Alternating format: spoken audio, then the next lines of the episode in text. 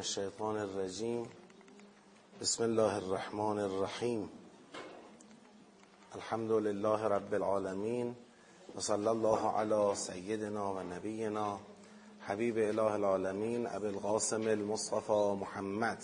اللهم صل على محمد و آل محمد.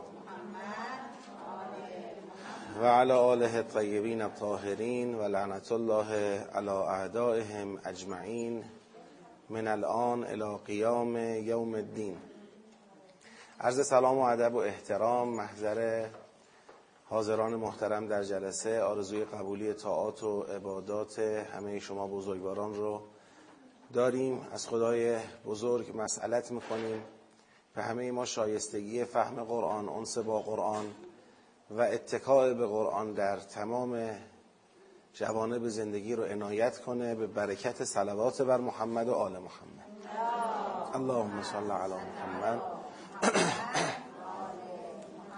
و آل محمد و عجل فرجهم. خب ما دور اول تدبر در سوره آل امران رو داریم انجام میدیم. در دور اول تلاش ما فهم آیات اینکه در آیات به نقطه درک برسیم. اگر گاهی اشارات سیاقی داریم و مثلا یه مقدار راجع به اقراض آیات یا مجموعه هایی از آیات صحبت می‌کنیم. به این اندازه هست که درک ما از آیه ها کامل بشه. هنوز ما توی این مرحله اتصال و انفصال و سیاق شناسی رو انجام نمیدیم. هنوز توی این مرحله جنبندی سیاق ها رو نداریم و ارتباط یابی اونها هم که در نهایت در پایان انجام خواهد شد انشاءالله. تا اینجا که آیه 85 به حمدالله کار شد در جلسات قبلی و از آیه 86 باید شروع کنیم جهت یادآوری فقط. این چند آیه قبلش رو بهش توجه کنیم. از اونجایی که خداوند فرمود و من اهل الکتاب من انتعمنه به قنتار و منهم من انتعمنه به دینار یه گروهی از اهل کتاب رو معرفی فرمود که اینها به هر حال قاعده نفی سبیل رو اجرا می‌کنن درباره مؤمنان. خدا دعوتشون کرد به اینکه عهد الهی را وفا کنید عهد الهی را به ثمن قلیل نفروشید و اشاره کرد که این جماعت دست می‌زنند به تحریف کتاب چیزهایی رو که از خدا نیست به خدا نسبت میدن که با توجه به آیات قبلش گفتیم می‌تونه یکی از مصادیق نسبت دادن آنچه از خدا نیست به خدا همون قاعده نفی سبیل درباره مؤمنان باشه.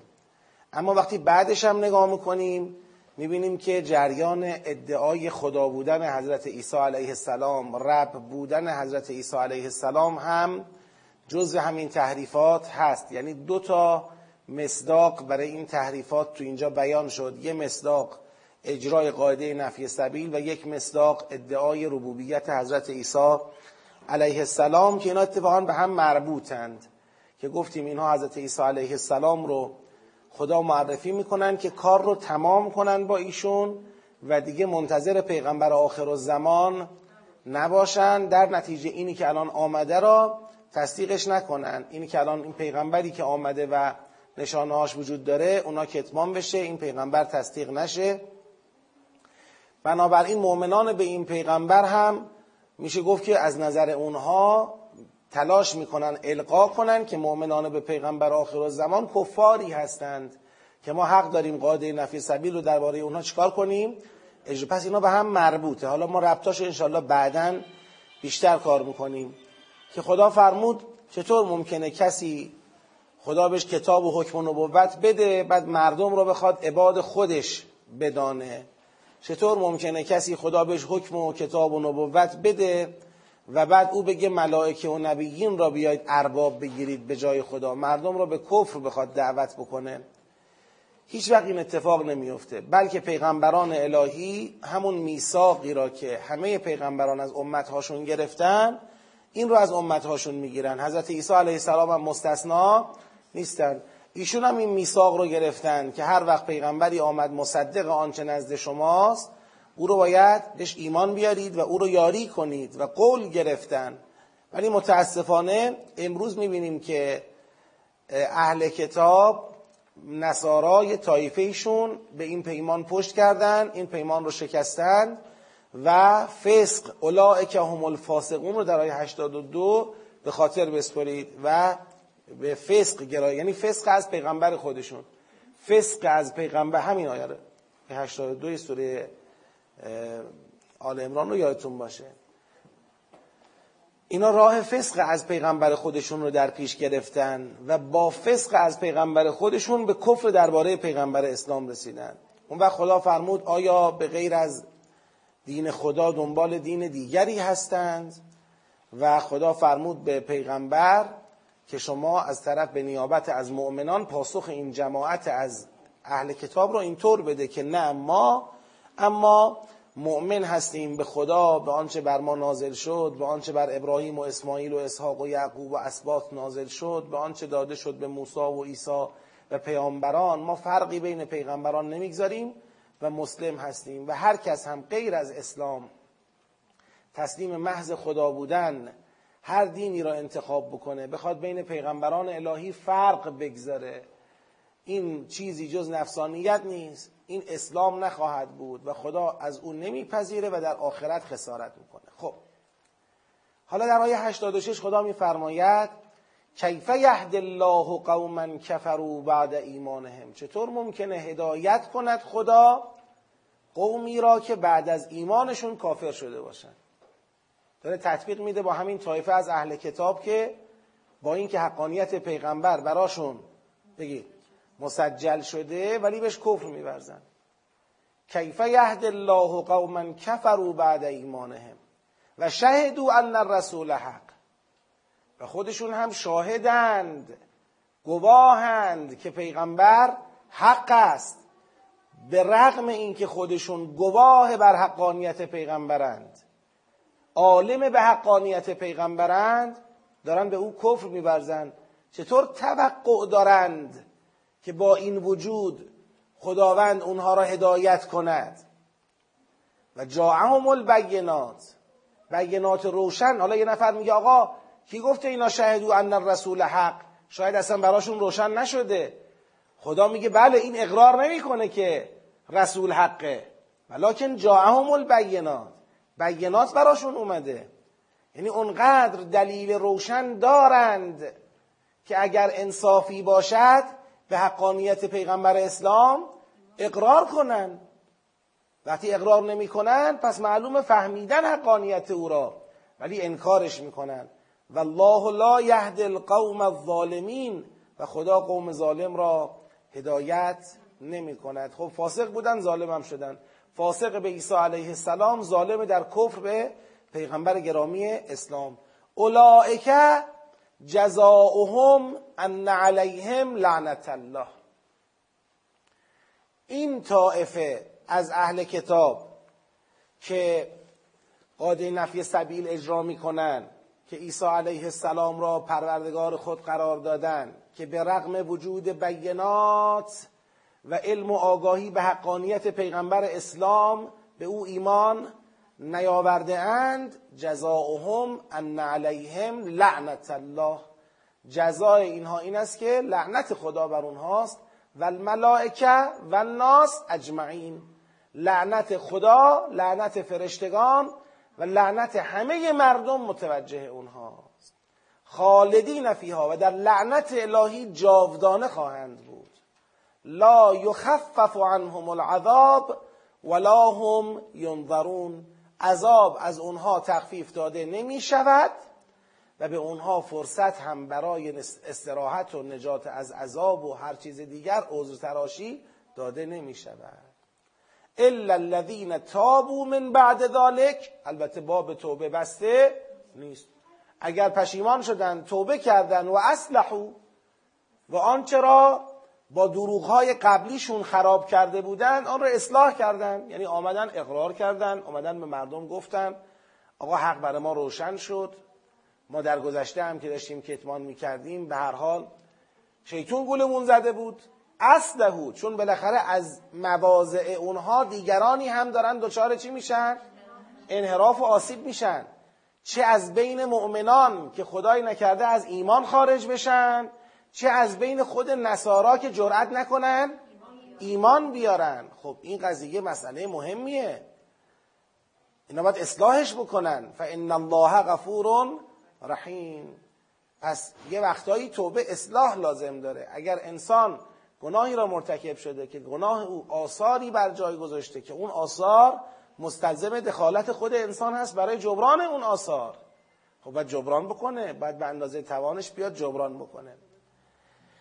ان الذين كفروا بعد ایمانهم ثم ازدادوا كفرا لن تقبل توبتهم و اولئک هم الضالون.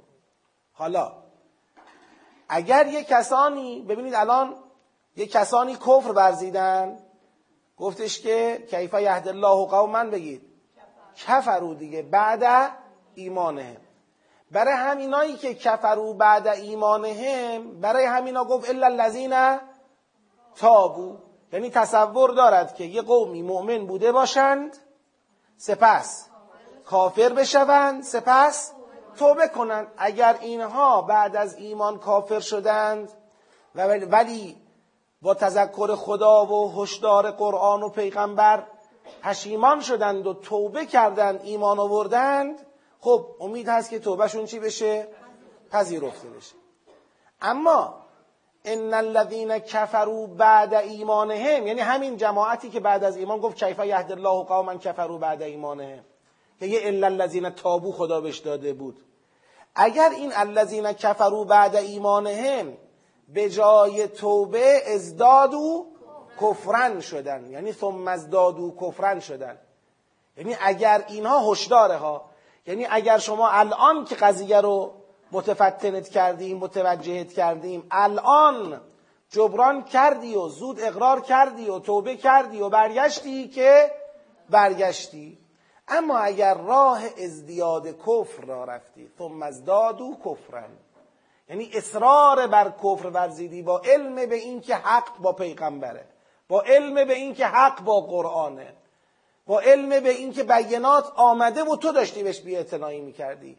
اگر اصرار به کفر بورزند و کفر خود را افزایش بدهند لن تقبل توبتهم.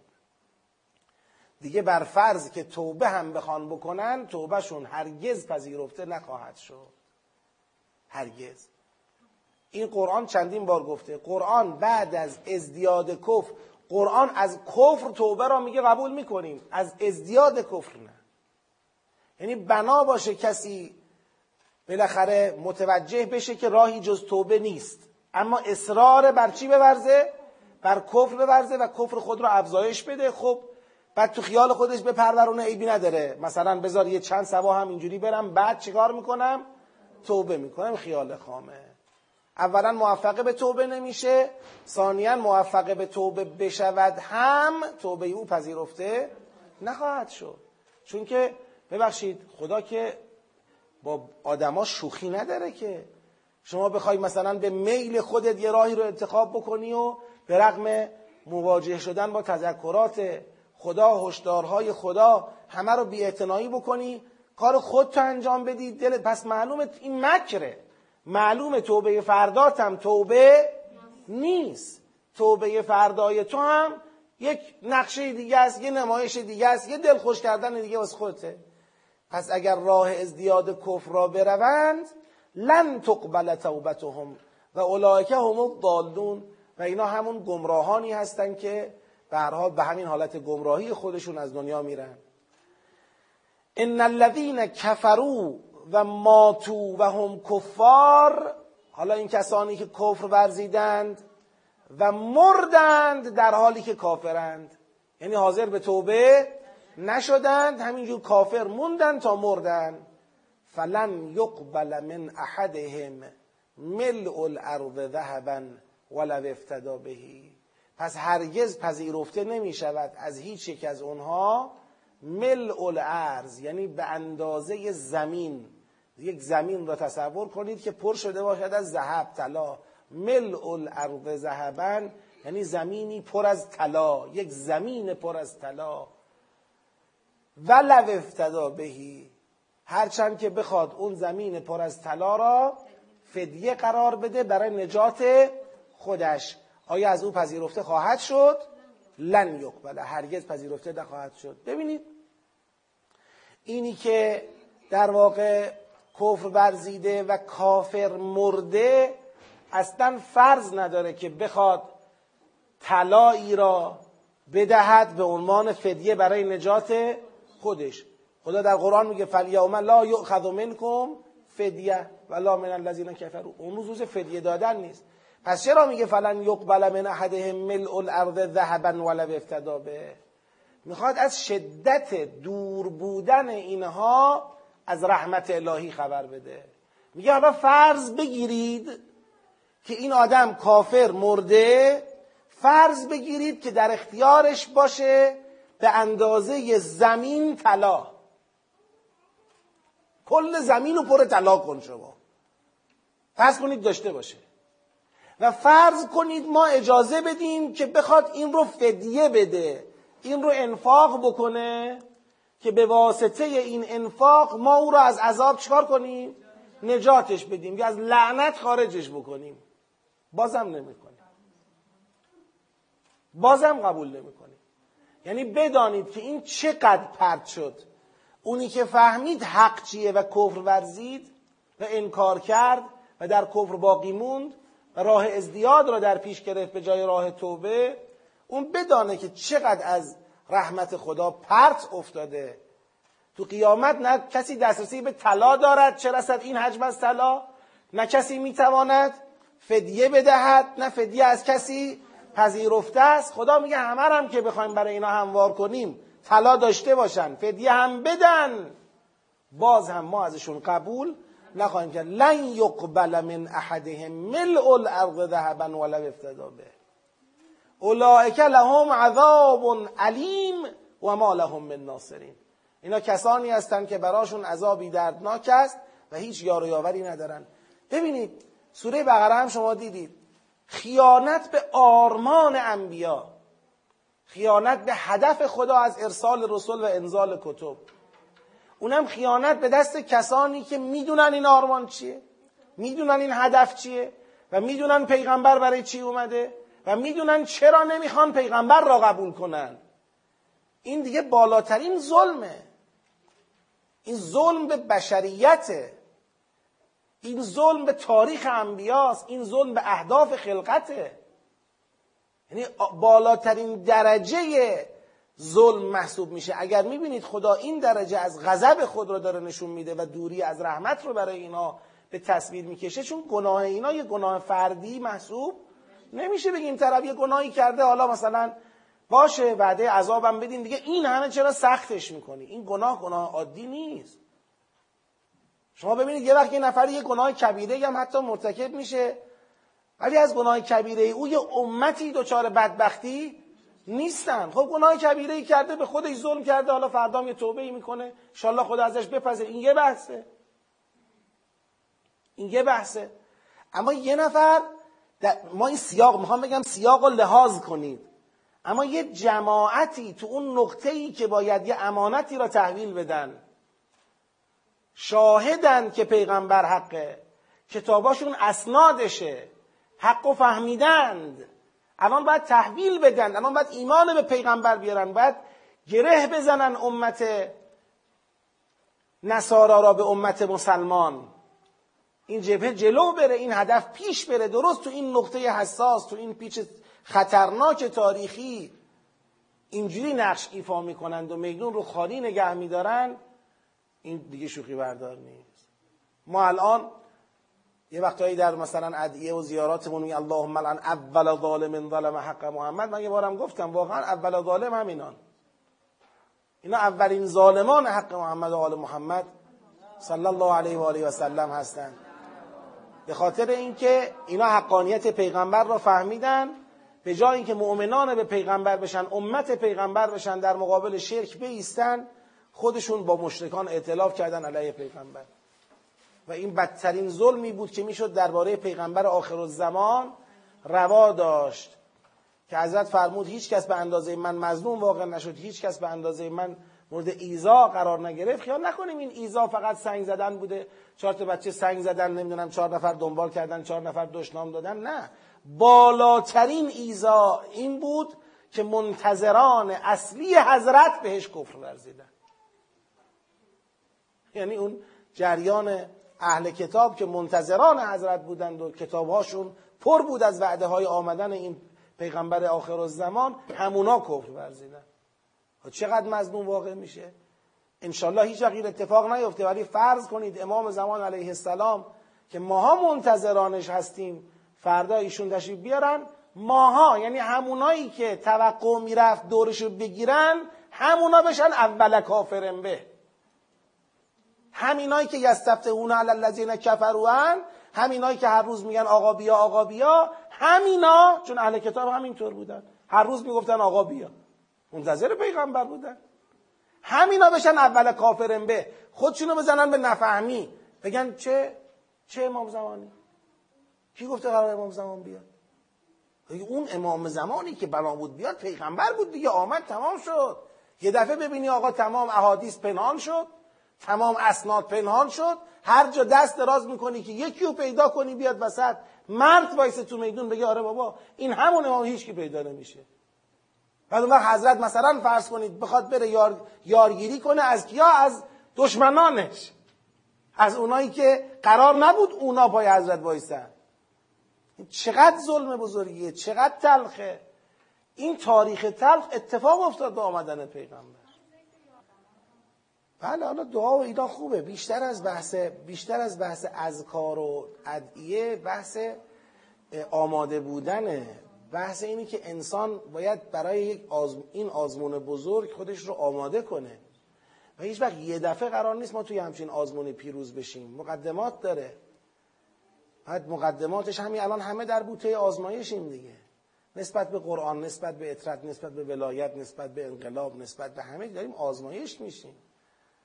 امتحان میشیم. به من قصدم این بود که بگم علت این درجه از قهر و غضبی که خدا نسبت به اینها نشون میده چون خیانت تلخی کردن. و این خیانت تلخ واقعا مستحق این لعنت و این دوری از رحمت خدا می‌کنه اونها را. بعد لن تنالوا البر حتی تنفقوا مما تحبون و ما تنفقوا من شیء فان الله به علیم. هرگز به بر و نیکی نمی‌رسید مگر اینکه انفاق کنید از آنچه دوست میدارید و آنچه انفاق می‌کنید از هر چیز پس خدا به آن عالم است. من یه مقدار اول راجع به خدا صحبت کنم بعد یه مقدار راجع به جایگاه آیه صحبت کنم. اولا راجع به خود آیه که خب میگه انفاق باید مما تحبون باشه. اگر کسی می‌خواد به بر و نیکی برسد به مقام ابرار برسد باید انفاق بکنه. انفاق هم باید مما تحبون باشه. از آنچه که دوست میدارد انفاق بکنه و هرچی که انسان هم انفاق بکنه گم نمیشه. خدا نسبت به اون عالمه. پس بنابراین انفاق کردن به معنی از دست دادن نیست. به معنی دور ریختن نیست. شما اون که انفاق می‌کنی ذخیره می‌کنی. برای زندگی ابدی خودت. خب این آیه داره اشاره می‌کنه به یک فلسفه ای اون فلسفه انفاق. چرا انفاق رو مما توهبون سوار کردن؟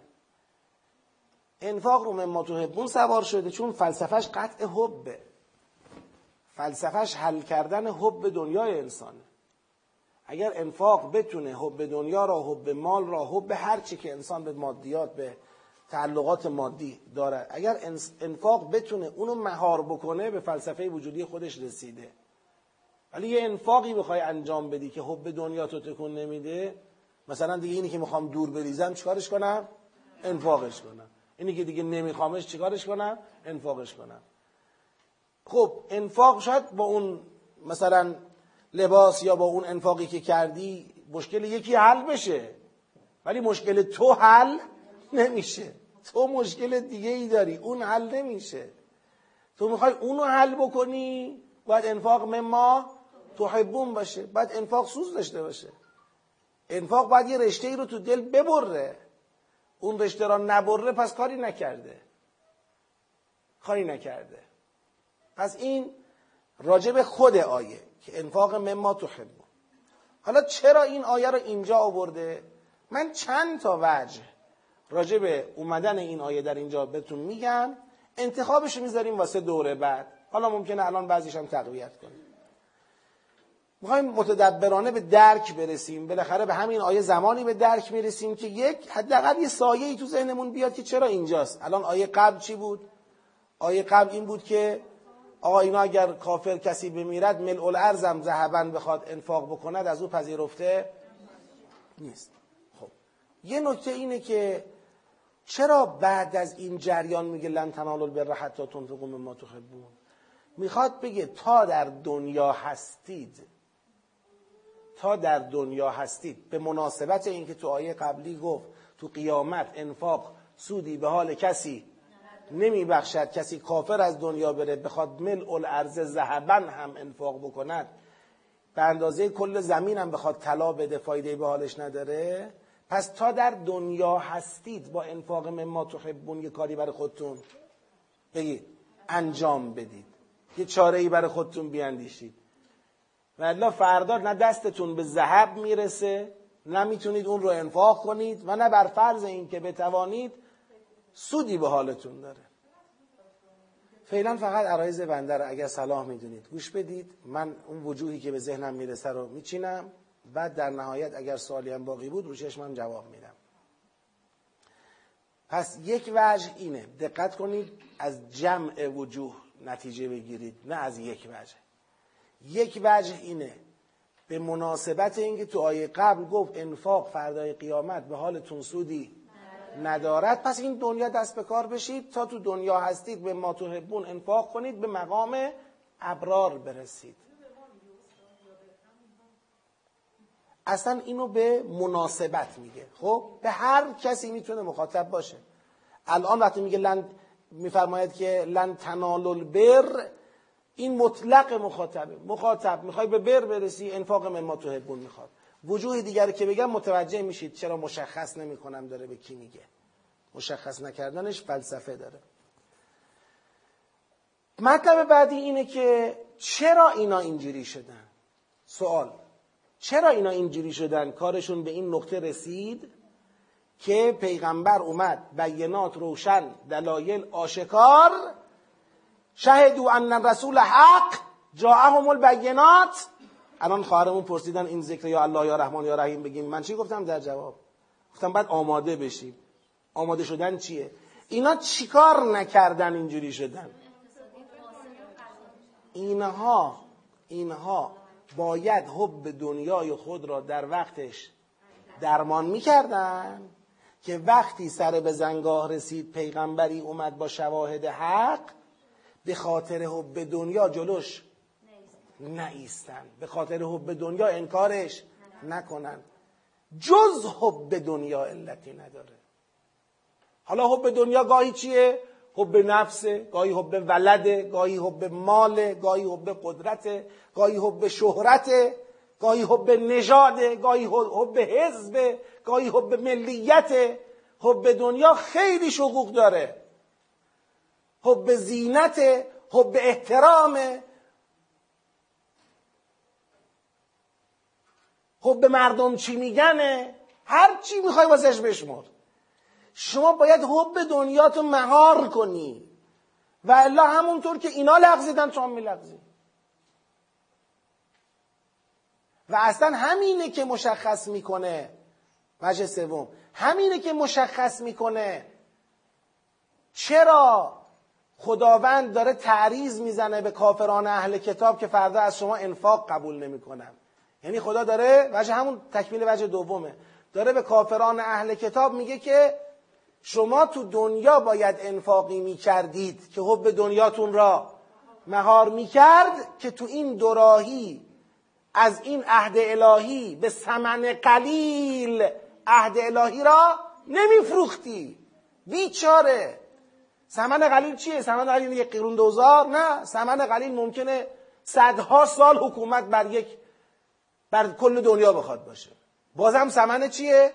قلیله دیگه تو به سمن قلیل فروختی به چی فروختید؟ خب تو الان که الانه اینا نمی‌ذارن اسلام نفس بکشه تا الان که الانه راه نفس اسلام و مسلمین رو بستن از هیچ خیانتی هم فروگذار نمی‌کنن خب چهارده قرن به قول ایشون حکومت کردن. فرض کنید که 140 قرن دیگه هم حکومت کنن. یه روزی چی میشه؟ تمام میشه دیگه سمن قلیله. سمن قلیل به خاطر حب دنیاست. دو روز بیشتر بمانم دو روز بیشتر ریاست کنم دو روز بیشتر ثروت و قدرت دست من باشه. ایناست.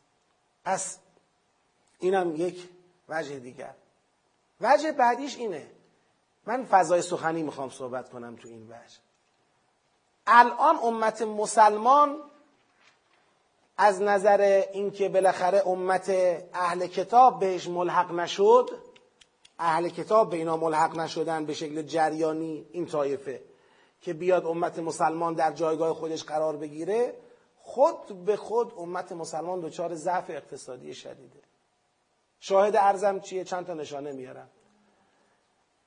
شاهد ارزم اینه که جریان من انتعمنه به قنتار و به دینار که اونجا آورد بالاخره اون خالی از مصداق تو خارج نیست که. یعنی اینه یه سری از امورات ما افتاده به دست اینا که دارن ما رو اذیت می‌کنن. خودمون هم تو تنگنای اقتصادی هستیم. اینایی که باید ملحق می‌شدن و الان عملا چرخ اقتصادی انقلاب پیغمبر را میچرخوندن جا زدن. حالا که اینا جا زدن تکلیف بقیه چیه؟ اونایی که هستن تو میدون باید این خلع را با انفاق پر کنن. پس ببینید تو لن تنالوا البر حتی تنفقوا مما تحبون مخاطب فقط ما یا فقط اهل کتاب نیست. از یک جهت داره مخاطب اصلیش مؤمنینن. لن تنالو داره به ما میگه نه به اونایی که گفت دیگه برید به جهنم. اما از یک جهت داره به مؤمنین حرف را می‌زنه که نکنه شما به عاقبت اونا دوچار بشید. اونا از همین جا ضربه خوردن اینجا افتادن. دوم اینکه تو ضعف اقتصادی نمونید. خودتون یه چاره ای برای خودتون بیاندیشید. یه فکری برای خودتون بکنید. حالا این توضیحات اولیه راجع به جایگاه این آیه. تا برسیم انشاءالله به جنبندی سیاقی. اونجا باز یک لایه دقیق تر از این بتونیم. جایگاه آیه رو بیان بکنیم. حالا اگه کسی سوالی داره در خدمتم. راجع به این آیه. خب شهوات. بله که اونم در واقع تکیه بنی تکیه اهل کتاب کافران اهل کتاب به ثروت و قدرت در جهت اقواگری در جهت تزلزل ایجاد کردن و اینکه دستمایه اونها در بین مسلمین هم همین نیازهای مالی و بشهوات و اینا هستش که در همونجا توضیح دادیم. بله تو جنبندی نهایی انشالله میاد. کل الطعام کان حلا لبنی اسرائیل الا ما حرم اسرائیل على نفسه. من قبل ان تنزل التوراه قل فعتوا بالتورات فتلوها ان کنتم صادقین. داره به یه سری شبهاتی پاسخ میده. این شبه چیه؟ از رو ان کنتم صادقینش بگیرید. اینا دارن میگن که مثل اینکه بعد از اینکه این حجبه را خدا نسبت به اینها طراحی کرد که شما کف ورزیدید و مستحق لعنتید و خلاصه آنچه را که سزاوارش بودن نثارشون کرد. حالا دارن میگن که چه توقعی دارید ما به پیغمبر اسلام ایمان بیاریم چرا؟ ایشون به شریعت الهی پایبند نیست. آقا شریعت الهی مگر بنا در طول زمان حلال و حرام را جابجا جا کند؟ شریعت الهی. بله ممکنه یه چیزی تا حالا حلال بوده وقتش نبود بگیم حرامه. الان بیایم بگیم حرام بود ولی وقتش نرسیده بود که بهتون بگیم. اما یه چیزی که قبلا شرایع آسمانی حرامش کردند حرمتش را اعلام کردند الان اسلام می‌خواد بیاد اون حرمت رو نقض کنه. این یعنی عدم پایبندی اسلام به شرایع آسمانی اینا می‌خوان اینو ثابت بکنن. در مقابل این شبهه می‌خواد بهشون پاسخ بده که بابا اون چیزایی که شما دارید میگید حرام اعلام شده در شریعت ما اینها حرام های ذاتی شریعت خدا نبودن خیلیاشون اینا تنبیهن برای شما حرام شدن. یا خودتون برای خودتون حرام کردید؟ و الا اگر ما برگردیم به اونچه اسرائیل یعنی یعقوب علیه السلام بر خودش حرام کرد می‌بینیم پیغمبر اکرم همچنان همونا رو چه می‌دونه؟ حرام می‌دونه. ما تا اینجا بحث نداریم که. سر این حرام های اضافی صحبته که خود حضرت عیسی علیه السلام هم آمده بود اونو حل کنه و شما تمکین نکردید. خود حضرت عیسی علیه السلام آمده بود همین کار رو بکنه. کل الطعام کان حلا لبنی اسرائیل. همه غذاهای خوردنی برای بنی اسرائیل حلال بود. الا ما حرم اسرائیلو علی نفسه. مگر اون چه اسرائیل یعنی یعقوب علیه السلام بر خودش حرام کرد. من قبل ان تنزل التورات یعنی هنوز تورات نازل نشده بود. تعام حلال و حرام نزد حضرت یعقوب مشخص بود و تعیین شده بود. حالا شما می‌خواید بگید نه اینطوری نیست. قل فعتو به تورات برید تورات رو بیارید. فتلوها این کنتم صادقین. و تلاوتش بکنید اگر راست بگید ببینیم کجا تورات ادعا کرده که این, این چیزهایی که شما امروز بر خودتون حرام کردید اینا حرام بوده و حلال نبوده. و حرام ذاتی بوده که در نتیجه الان اگر پیغمبر آمده حلالش کرده بخوایم نتیجه بگیریم که پس پیغمبر به شریعت آسمانی پروردگار پایبند نیست. فمن افترا علی الله الكذب من بعد ذلك فاولئک هم الظالمون. و هر کسی که بر خدا افتراع دروغ ببندد یعنی آنچه را که خدا حرام کرده بود حلال کرده بود را حرام بداند. آنچه حلا لبنی اسرائیل بود حلال بود بخواد اون رو حرام معرفی کنه. افتراعا علی الله افتراع کذب به خدا نسبت بده. فاولئک هم الظالمون. اینا ظالمن. خدا اجازه نمیده کسی آنچه را که خودش بر مردم حلال کرده او بیاد چکار کنه؟ حرام بکنه. قل صدق الله. بگو خدا راست گفت. فتبعوا ملت ابراهیم حنیفا و ما کان من المشرکین. پس تابعان آین ابراهیم باشید بدون هیچ انحراف و کجی. آین راست ابراهیم علیه السلام. و ابراهیم مشرک نبود تا از پیش خودش آنچه را که حلال است چکار کنه؟ حرام کنه. این جریان حرام کردن حلال تو قرآن پیوند ناگسستنی با شرک داره.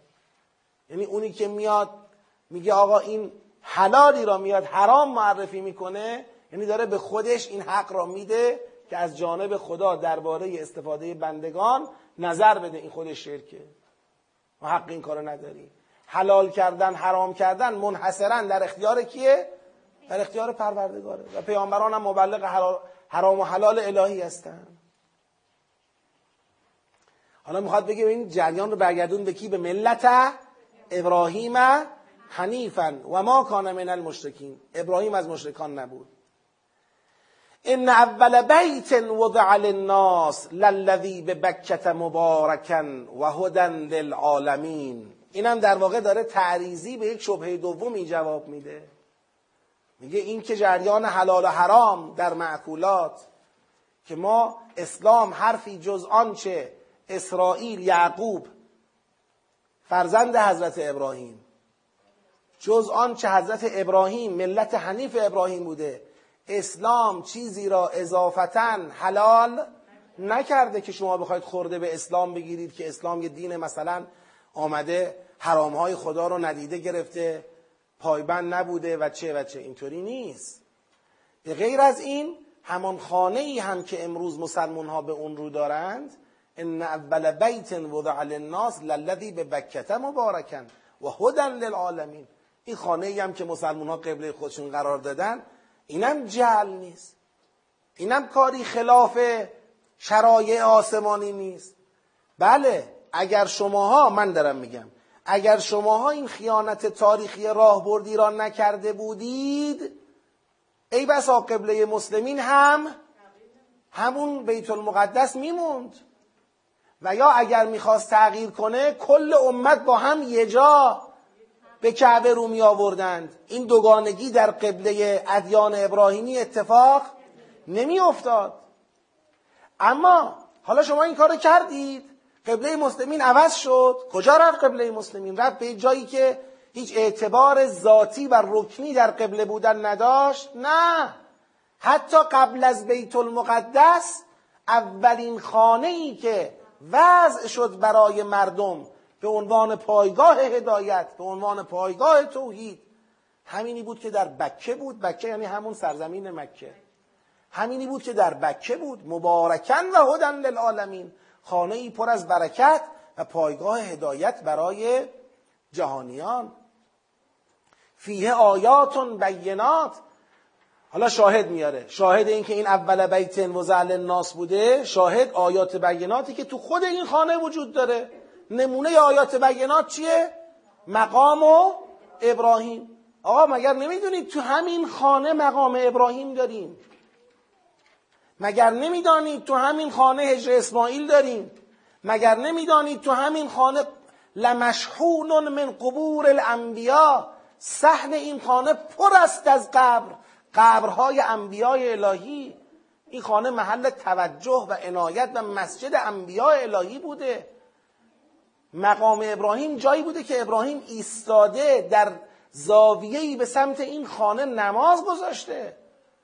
و شما دارید چی میگید؟ دارید میگید که جل کردیم ما.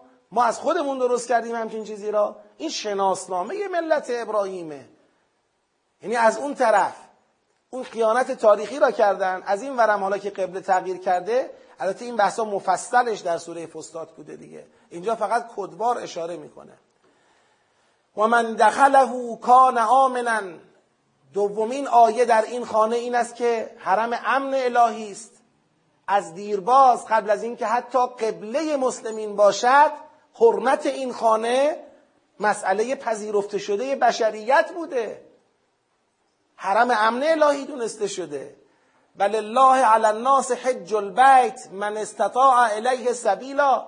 و این خانه محل حج بود. قبل از اینکه حتی چی باشه؟ بخواد قبله باشه. محل حج بود. از زمان ابراهیم علیه السلام مردم هر سال در این خانه حج به جا آوردن. محل توجه ادیان و محل توجه به پروردگار بوده. و برای خداست بر عهده مردم حج البیت من استطاع علیه, سب... سبیلا هر کس که استطاعت داشته باشه به سمت این خانه حرکتی بکنه. و من کفره فان الله غنی عن العالمین. هر کس نسبت به این خانه نه نسبت به حج فقط نسبت به این خانه کفر بورزد نسبت به اینکه این خانه اول بیت مزعل الناس است نسبت به اینکه این خانه مبارک است. نسبت به اینکه این خانه هدن للعالمین است نسبت به اینکه در این خانه آیات بینات هست. آیات بینات ام از مقام ابراهیم یا حرم امن بودنش یا محل حج بودنش. این سه تا آیه سه تا نشان است. هر کس بخواد به این خانه با این مختصات کفر بورزه فان الله غنی عن العالمین. خدا از همه جهانیان بینیاز همه هم که کفر بورزن چیزی از حقیقت این خانه کم و از عظمت این خانه کم نمی‌کنه. قل یا اهل الکتاب ببینید شاهد این که این دوتا بحث یعنی کل الطعام کان حلا لبنی اسرائیل و همینطور جریان ان اول بیت وضع الناس شاهد این که اینها رفع شبهات از اهل کتاب است. یه شاهدش رو در خود متن براتون توضیح دادم. اینجایی که بالاخره گفت ان کنتم صادقین که نشون میده اینا دارن شبه پراکنی می‌کنن درباره اسلام. یکی در حوزه حلال کردن حرام یکی هم در حوزه خانه خدا. شاهدش اینه که وقتی این جوابا رو خدا میده دو مرتبه رو می‌کنه به اینا. قل یا اهل الکتاب لم تکفرون به آیات الله؟ ای اهل کتاب چرا به آیات خدا کفر میورزید؟ والله شهید علی ما تعملون. خدا بر چه عمل می‌کنید آگاه است. قل یا اهل الکتاب لم تصدون عن سبیل الله من آمن؟ چرا کسانی رو که ایمان آوردند از راه خدا باز میدارید؟ نمی‌ذارید در راه خدا حرکت کنن. همون دوتا روی کردشون. آمنو وجه نهار وکفرو آخرهو. اون یک. یکی هم این که لا تؤمنو الا لمن تبعه دینکم. این میشه صد مردم عن سبیل الله. یا اهل الکتاب لم تصدون عن سبیل الله من آمن؟ تبغونها عوجا؟ شما راه خدا را کج گرفتید. کج می‌خواهید. چرا می‌خواید مردم رو به راه کجی که در ذهن خودتون به جای راه خدا قرار دادید دعوت کنید؟ در حالی که به انتم شهدا. این شهید و شهدا تو این سوره مکرر در مکرر چی میشه؟ تکرار میشه. می‌خواد بگم خود اینا به وضوح گواه بر حقانیت اسلام و پیغمبر هستند و انتم شهدا و الله به غافل عما تعملون. خدا نسبت به آنچه عمل می‌کنید غافل نیست. حالا یا ایها الذین آمنو. حالا خدا به من و شما میگه. یا ایها الذین آمنو. لبیک پروردگارا گوش به فرمان تو هستیم. ان تطیعوا فریقا من الذین اوتوا الکتاب و ان فریقا منهم یلوون السنتهم بالکتاب لتحسبوه من الکتاب و ما هو من الکتاب این همون طایفه همون فریق همونایی که دنبال ازلال هستند همونایی که حق و فهمیدن قبول نکردن دارن تلاش می‌کنن بقیه هم منحرف بکنند یا ایها الذین آمنوا ان تطیعوا فریقا من الذین اوتوا الکتاب یردوکم بعد ایمانکم کافرین. مراقب باشید. اگر اطاعت کنید گروهی از این کسانی را که کتاب به اونها داده شد اینها یردوکم بعد ایمانکم کافرین. بعد از ایمان شما را به کفر برمیگردانند. کافرتون می‌کنند. اینا دنبال همینن که آمنو بعد اکفرو. یا لا تؤمنو الا لمن تبع دینکم اینا دنبال لو نکم دنبال ازلال شما هستن دنبال کافر کردن شما هستن. و کیف تکفرون؟ چطور می‌خواید با اطاعت از اینها کافر بشوید؟ این نشون میده که اینا توفیقاتی در میدان عمل دارن به دست می آورند یعنی یک عدهای رو واقعا در معرض کفر قرار داده اند و خدا میگه و کیف تکفرون و انتم تطلا علیکم آیات الله و فیکم رسوله و من یعتصم بالله فقد هدی الی صراط مستقیم. چطور کفر میورزید آخه؟ در حالی که آیات الله در شما تلاوت می‌شود. آیات الله در شما تلاوت می شود و رسول الله در بین شماست. و هر کسی که بالله اعتصام بجوید اعتصام بالله میشه چی در این سیاق؟ یعنی آیات الله را بگیرد رسول الله را اقتدا کند. یعنی اعتصام بالله با توجه به دو عبارت قبلی انتم تطلا علیکم آیات الله و عبارت فیکم رسوله اعتصام بالله می شود این که تکیه کنیم ابتناع کنیم بر آیات الله اقتدا کنیم به رسول الله. این میشه اعتصام بالله. میفرماید و من یعتصم بالله. هر کس اعتصام بجوید اعتصام چیه؟ از در لغت یک ریسمانی را چند دور دور مچت بپیچی بعد تو دستت بگیری. یعنی شرایط طوری است که بعد با اعتصام خودت را نگه داری. و من یعتصم بالله فقد هدی الى صراط مستقیم پس ببینید فضا را ما با این سوره همراهی کردیم رسیدیم به این نقطه که فضای بحث شد یک چالش اعتقادی سنگین تلاش سنگینی از جانب اهل کتاب که مؤمنان را از ایمان منصرف کنند. یک جلوی مؤمن شدن مردم خود را بگیرند. دو و الان این آیات می‌خواد به مؤمنان یاد بده که شما باید در مقابل این حجمه چیکار کنید من قبل از اینکه بقیه آیات رو بخونم می‌خوام یه حرفی بزنم در حوزه مسائل روزمون یه توجهی به مسائل روزمون بکنیم. ببینید الان یه سوال. اونا چقدر دارن از ما جذب می‌کنن؟ ما چقدر از اونا؟ این سوال. اونا چند درصد و چه حجمی از مردم ما را نه لزوما مسیحی بشه طرف ها حتما بیاد بگه بله من مسیحی شدم. یا مثلا از دین اسلام خارج شدم. ممکنه هیچ وقت هم این مطلب رو به زبون نیاره. اما عملا فکرش قلبش با کی همراه شد؟ با اونا همراه شد. با به جبهه اونا گرایش پیدا کرد. حالا ما تو اصطلاحات امروزی خودمون میگیم غرب زدگی براش حاصل شد. یعنی تحت تأثیر اونها قرار گرفت به جد. قبله خود را اونها قرار داد. اندیشه خودش را از اونها گرفت. سبک زندگی خودش را از اونها گرفت. در مسائل مختلف به اونها اعتماد کرد. زندگی در لوای اونها را صد بار به زندگی در بلاد مسلمین ترجیح داد. ببینیم چقدر اونا دارن از ما جذب می‌کنن. و چه درصدی ما داریم جذب می‌کنیم.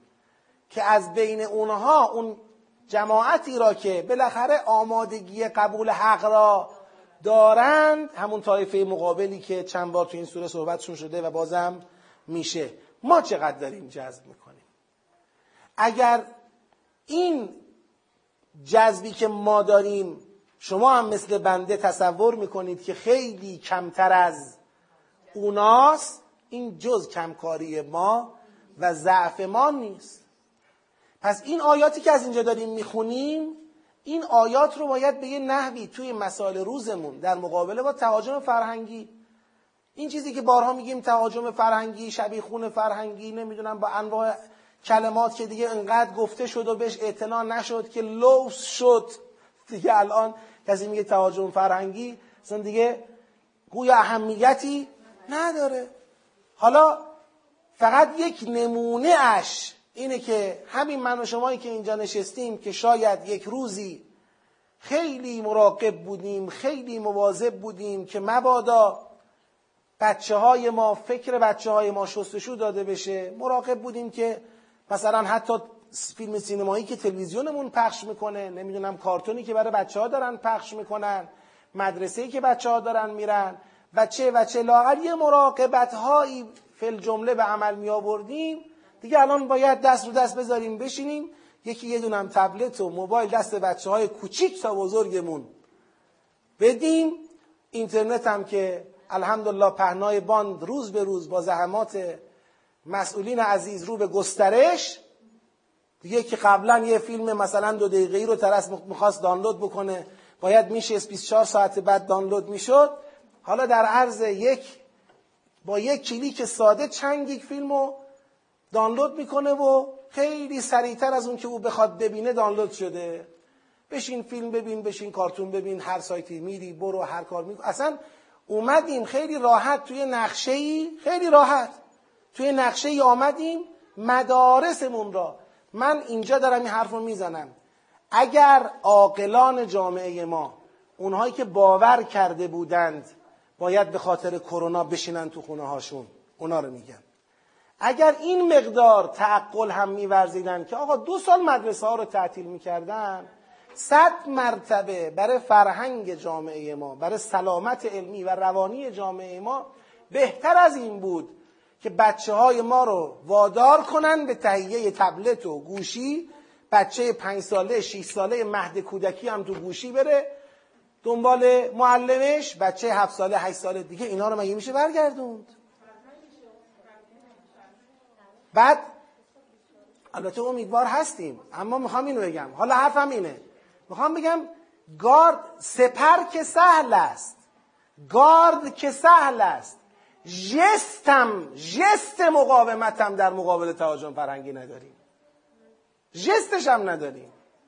یعنی خیلی خیلی بی تدبیرتر و بی برنامه تر از اونچه که بشه فرضش رو کرد در مقابل حجمه ها نه فقط متحد نبودنمون باشه. ببینید پازل رو نمی‌شناسیم. نگاه کنید نگاه راه بردی نداریم.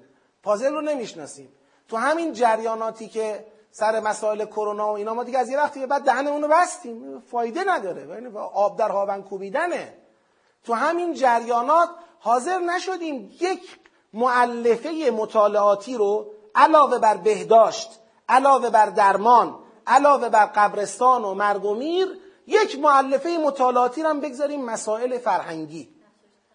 یک معلفه مطالعاتی رو بذاریم دین. یک معلفه مطالعاتی رو بذاریم مسائل اجتماعی و طبعات اجتماعی.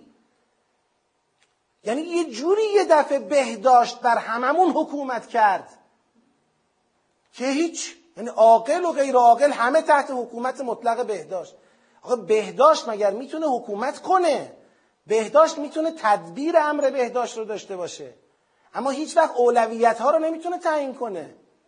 بابا ما برای حفظ دینمون آدم سالمو میفرستیم تو جبهه کشته بشه. آدم سالم هیچ مریضی هم نداره. جوون رعنا رشید. میگیم برو وایستا جلو تیر برو وایستا جلو تانک برو وایستا جلوی هواپیما جلوی چه و چه بجنگ.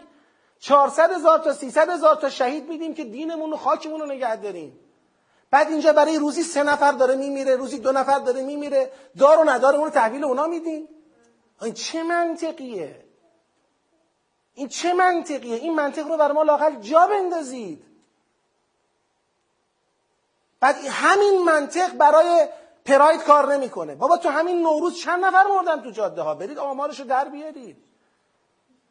برای ماشین های لکنتی شما برای جاده های ضعیف شما. چرا بس جلوی مسافرت ها رو نمی‌گیرید چون عاقل که به خاطر تصادف جلوی مسافرت رو نمی‌گیره. بله تدبیر می‌کنه تصادف کمتر شه. بعد تدبیرهای کج و معوج حالا درد دلم باز شد. تدبیرهای کج و معوج. تو ماشین خودت اگر از قم بری تهران کرونا کرونا می‌گیری میمیری. پس بنابراین یه میلیون به ما پول بده. یه میلیون پول بده دیگه نمی‌گیری. برو. اما تو ماشین عمومی برو. هیچی نمیشه. لای مردم بری هیچی نمیشه. خودت بری مریض میشی. با هواپیما بری هیچی نمیشه. خودت بری مریض میشی. با قطار بری هیچی نمیشه. خودت بری مریض میشی. بابا این چه چیزیه؟ این چه فکریه؟ کدوم فروشگاهتون رو بستید؟ کدوم نمی‌دونم کنسرتتون رو تعطیل کردید؟ کدوم چیکار؟ اما هر بلایی خواستید سر علم و فرهنگ و دیانت مردم آوردید. ما هم که دیگه بله. یک عده هم دوستان عزیز که دوستان عزیز متاسفانه فهم ناقصشون از ولایت ولایت پذیری شده بلای جان اسلام. بلای جان اسلام. آقا ما ولایت پذیریم پس دیگه حرف نزنیم فکر نکنیم نظر نداشته باشیم. بابا اگر بناس ولایت پذیری خفقان درست کنه برای اونی که می‌فهمه و زبون اونی که نمی‌فهمه رو دراز بکنه وای به حال من و این ولایت پذیریم. ولایت پذیری نیومده کفه ترازوی جامعه را به نفع مادی گرایی تقویت کنه. می‌خوایم صحبت کنیم راجع به واکسن متهم میشیم. می‌خوایم صحبت کنیم راجع به تدابیر متهم میشیم. می‌خوایم صحبت کنیم بابا چون ول کنید. به خدا حضرت آقا هیچ وقت نگفتن حرف نزنید. هیچ وقت نگفتن اظهار نظر نکنید. بله اگر یه روزی ما هم تو همین آخر مطلب هم گفتیم. یه روزی حضرت آقا اومدن گفتن آقا بنده ولی امر مسلمین فتوا میدم. برید واکسن بزنید. فتوا میدم سکوت کنید. اون وقت بنده اگر حرف زدم زبون من قطع کنید. اما حضرت آقا میگه آقا کارشناسی نظر بدید. کارشناسان نظر بدن صحبت کنن گفتگو کنید. بله حالا فعلا نظام جمهوری اسلامی وزارت بهداشت داره. وزارت بهداشتش هم این تشخیص رو دادن. منم به عنوان یک شهروند چیم رهبر تابعم.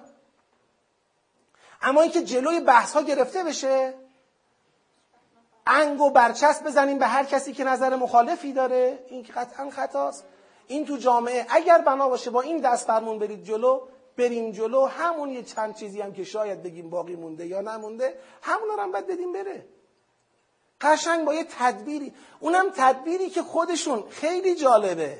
اینها برای تدبیرهای خودشون حتی طبقه بندی ندارن. یعنی قشنگ میگن داریم چه کار می‌کنیم. یعنی یه بار هست. یه کاری رو دارن می‌کنن و نمیگن داریم چه کار می‌کنیم. یه جوری پذیرفته شدن در این عالم که میگه دارم چی کار می‌کنم ما ولی ما هم تابع میشیم. میگه آقا من دارم مثلا سوارت میشم این اشکال نداره. حالا فعلا سوارش ببینیم کجا می‌خوای بریم. کجا برم کدوم بر؟ راست. راست الان. راست. نه بگید چپ چپ. جلوتر از خودشون به تدبیراشون ما عمل می‌کنیم. جلوتر از خودشون. تو کشورهای خودشون هنوز اول کرونا بود جنبش های بالاخره اینکه آقا بدنم به خودم مربوطه شروع شد. مردمشون تن ندادن. اما تو کشور ما نه. ما باید آمار اول ما رتبه اول جهانی رو در اطاعت از سازمان بهداشت جهانی باید کسب کنیم. چرا؟ یعنی چون خودمون هیچی نمی‌فهمیم.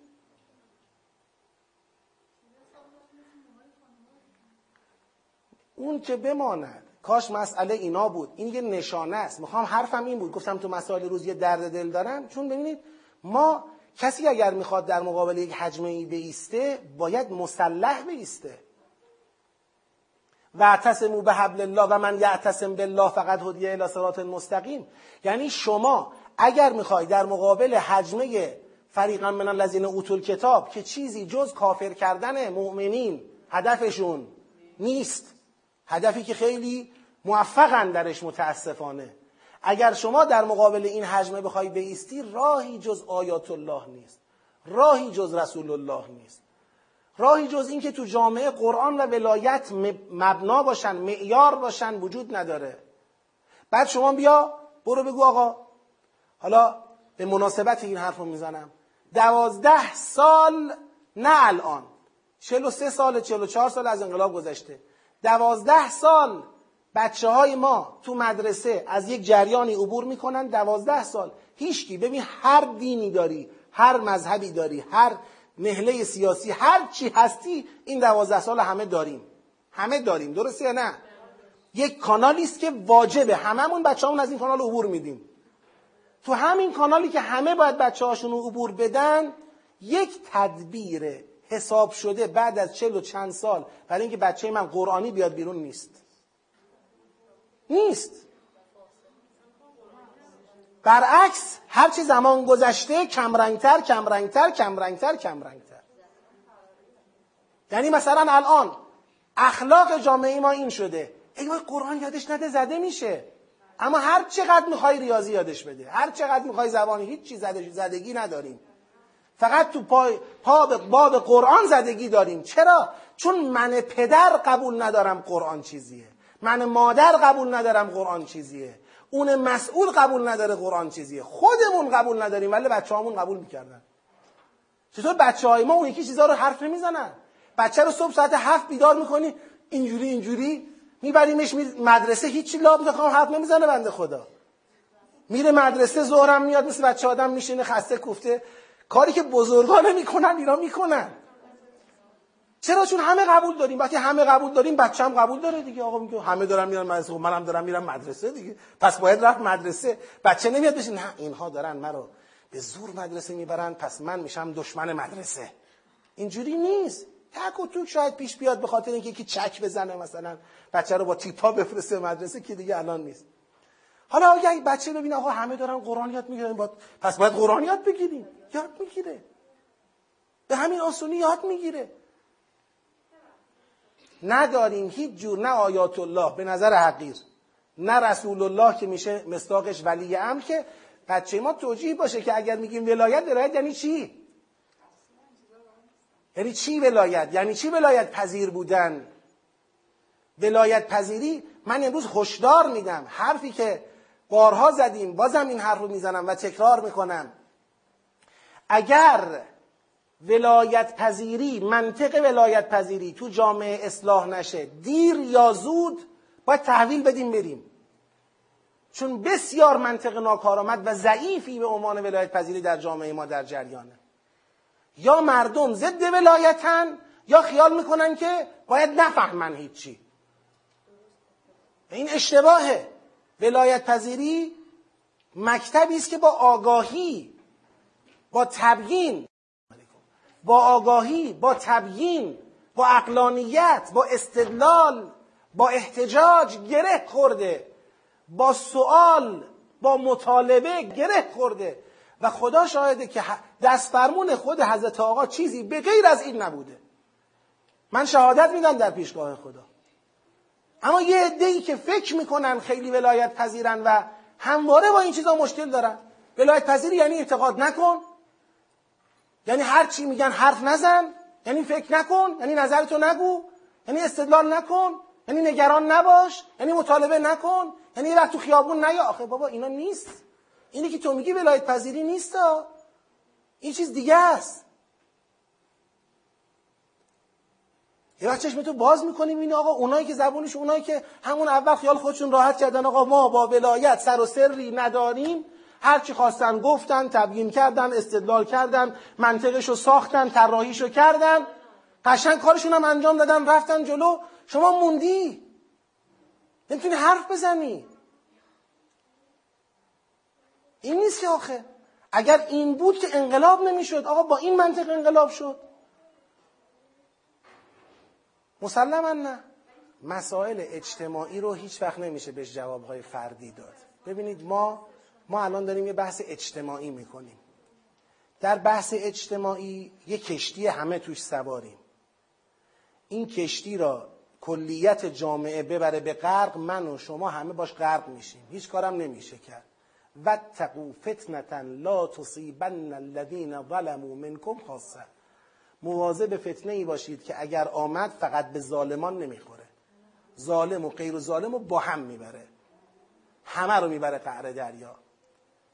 این میشه مسائل اجتماعی. این همون چیزی است که باعث میشه من و شما راجع به جامعهمون حساس باشیم. بیدار باشیم. حالا حساس بودن ما بیدار بودن ما چیه؟ بنده توی راه خودم اینو بارها گفتم. هیچ الان نه یک ذره اضطراب دارم نه استرس. مطمئنم کاری که دارم می‌کنم کاری که باید بکنم. و مطمئنم که نتیجه بدهد پیروزم نتیجه ندهد پیروزم. فردای قیامتم به خدا جوابمو میدم. چرا؟ انشاءالله. چرا؟ به خاطر اینکه اینها آیات الله رسوله. هر چه می توانید من به متدبرین گفتم و بازم تاکید می‌کنم. هر چه می توانید جبهه قرآن رو تقویت کنید. حضورا حضور. مالا مال. علما علم. تبیینا تبیین. هر چه می توانید جبهه قرآن را تقویت کنید. به من از یکی از سازمان ها که اسمشو نمیارم که همین ایام ماه مبارک گفتن که آقا فرمودن جهاد تبیین. بیاید روزی پنج دقیقه ما از شما فیلم ضبط کنیم توی کانال هامون بارگذاری کنیم که جهاد تبیین رو از بر مبنای گفتم من جهاد تبیین. بخوام حرف بزنم. فقط آبروی شما رو می‌برم. فقط آبروی شما رو می‌برم که چهل و چند سال هر کاری کردید به غیر از کاری که باید بکنید. همین الان هم جهاد تبیین برای شما شد. یه شعاری که چهار کلیپ درست کنید تو کانالاتون بذارید. بازم به این فکر نمی کنید که بابا این یک بار که شده به خاطر خدا عمقی فکر کنید عمیق فکر کنید. کلا ما اینجوری شدیم. سبک زندگی. خب زود زود زود زود. آقا طرح سب... برای سبک زندگی چی داری؟ بیا جلو. تو چی داری؟ تو تو تو. خب کتاب سبک زندگی. نگاه می‌کنی؟ همون اخلاقه. سبک زندگی آداب معاشرت. سبک زندگی حرفای خب سبک زندگی الحمدلله بار رو برداشتیم. حالا کلمه بعدی چیه؟ کلمه بعدی. آ جهاد تبیین. زود زود. بیاد کلیپ ضبط کنیم. نمی‌فهمیم. بابا یه بار بشینید. برای رضای خدا عمیق فکر کنید. شما باید یه روزی به این نتیجه می‌رسید. حالا که فعلا خیال می‌کنید قرآن ارث پدری ماست. هر جا میگیم قرآن فکر می‌کنید داریم خودمون رو میگیم. اما یه روزی به این نتیجه می‌رسید که راهی به جز قرآن برای نجات انقلاب نیست. اون روز یا ما هستیم یا نیستیم ولی اگر نبودیم یه فاتحهی به قبر ما بخوانید. راهی به جز قرآن نیست. گزینه دوم نداره علل بدل نداره جایگزین نداره. قرآن تنها راه نجاته. حالا اگر همین جا و بیرون از اینجا یک عده تا اینو میگی یادشون نیفته. آقا پس حدیث چی؟ بابا والله حدیث شرح قرآنه. بی خیال شید اینقدر. حدیث و قرآن رو با هم مقایسه نکنید اینقدر. امام مگر آمده چیزی جز قرآن رو در جامعه جا بندازه؟ که همیشه با این نگرانی مزهک نه سراغ قرآن رفتید نه سراغ حدیث. این نگرانی مزهک را القا کردید و خودتون موندید توش. کتاب خداست. اعتنا کنید. اعتنایی در خور کتاب خدا در شعن کتاب خدا. من اون روز حضرت آقا صحبت کردن. شاید خیلی خوشحال شدن. من درد کشیدم. درد کشیدم وقتی که دیدم بعد از چلو چند سال الان باید ما بگیم خب بیایم مثلا یه حرکت قرآنی بزنیم تو مسجدامون ببینیم. تو مسجدامون قرآن این مال چل سال قبل انقلابه. نه چل سال بعد انقلاب. چجور راه اومدیم که الان تازه باید بریم بریم تو مسجدامون قرآن مسابقه بذاریم بریم مسجد همدیگه مهمون بشیم؟ این مال عهد حضرت امامه که تازه مردم قرآن رو بشناسن بیان پای انقلاب. الان, الان قرآن باید تو دولت ما می بود باید تو مجلس ما می بود باید تو قوه قضایی ما می بود باید تو وزارت خونه های ما می بود باید تو مدرسه های ما می بود. باید در و دیوار جامعه ما قرآنی می بود. چرا نشد؟ چرا نشد؟ چون پذیرفته نشد. چون من مبلغ منی که وظیفه داشتم رو منبر بشینم برای مردم از قرآن صحبت کنم رفتم رو منبر خواب تعریف کردم. رفتم رو منبر قصه گفتم. رفتم رو منبر شعر عشق و عاشقانه خوندم. به جای که کلام خدا را القا بکنم حرف خودم رو زدم. یه عزیزی می‌گفت آقا این همه پارسال بحث قرآنی کردید راجع به زندگی پس از زندگی. این همه خطرات فلان چی شد؟ گفتم هیچی. گفت از این علما آقایون هیچ کدوم علمی نظری مطلبی اینجا ندارن. گفتم نه. گفت چرا؟ گفتم به خاطر این که اون چه این برنامه منعکس می‌کند همون است که اینا رو منبرها منعکس می‌کنن. این همونه اینم هم همینه. همشون تو یک خطه تو یک کاناله. چرا این اونو انکار کنه؟ چرا اون اینو انکار کنه؟ بشینیم بشینیم به هم نونم قرض بدیم بشینیم پشت دوربین ها چهار دلمون خوش باشه. آه چهار نفر جذب شدن. جذب چی شدن؟ چی شد بعدش؟ کتاب خدا اون کنار خاک بخوره. ما حرف می‌زنیم. میگه ها از حسادتشون حرف می‌زنن ها از حسادتشونه. می‌بینن که کلاس های قرآن و اینا کلاس های خودشون مشتری نداره مردم سراغ قرآن نمیان اما سر این برنامه دارن سر دست میشکنن نمی‌تونن تحمل کنن. می‌بینن کاری رو که چل سال خودشون نتونستن بکنن این برنامه داره می‌کنه نمی‌تونن تحمل کنن. آه آه. باش. حالا برید جلو. برید جلو ببینید که آشی که براتون پختن با همین زندگی پس از زندگی چیه؟ بازم عرض می‌کنم همینجا روشن و شفاف. روزش خواهد رسید و در روزش آگاهان جامعه خواهند دونست که چه کلاه گشادی سرشون رفت. متاسفم من واقعا متاسفم برای صدا و سیما. متاسفم برای مسئولین فرهنگی. متاسفم برای اونایی که باید حساس باشن ولی نیستن. برای فضلا برای علمایی که باید حساس باشن ولی نیستن. براشون مهم نیست. که آبشخور یک فکر کجاست؟ که قایت یک فکر کجاست؟ به جز کتاب الله به هر چیزی بها داده میشه و کتاب الله هم در اذهان و افکار خیلی یا چیزی به غیر از خطر محسوب نمیشه. خطر نگرانی که یه آدمای تندی مثل ما درست کنه.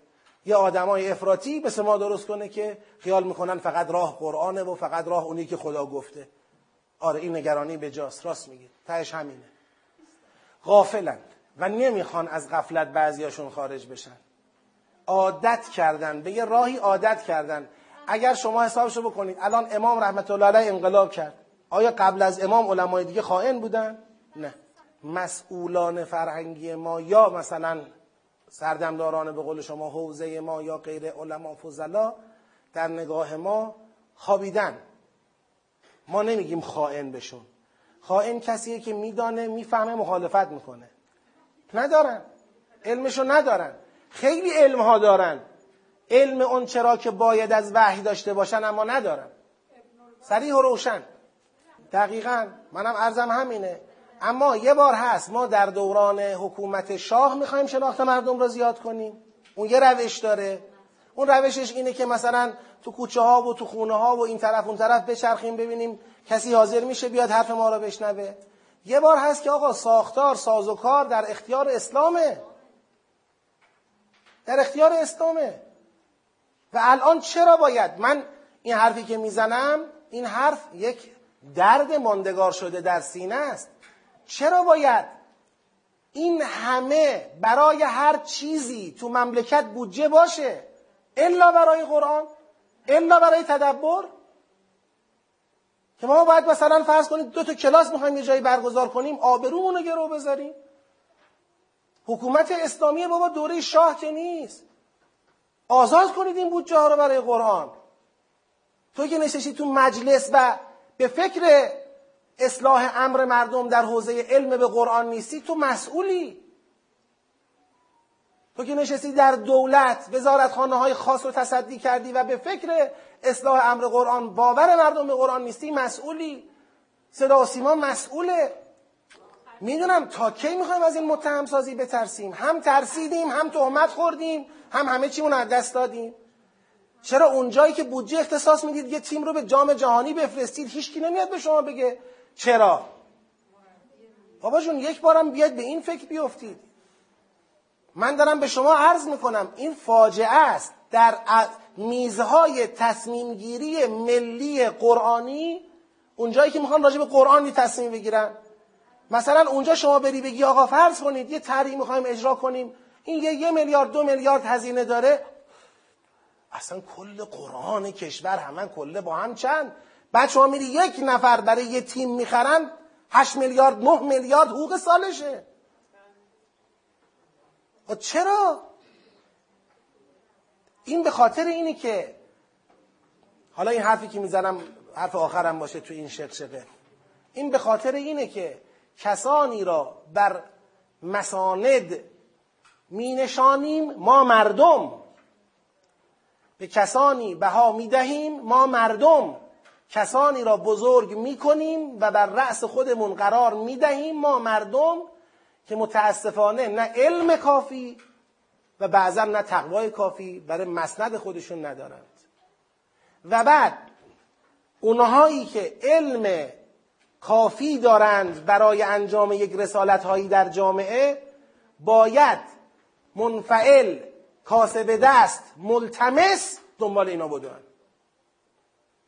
این آدمی که شاید در این حوزه تشخیصش خیلی ضعیفه باید تصمیم بگیره. او باید تصمیم بگیره. اگر در یک جامعه ای حضرت علی علیه السلام میفرماید دهان آلمان بسته شد.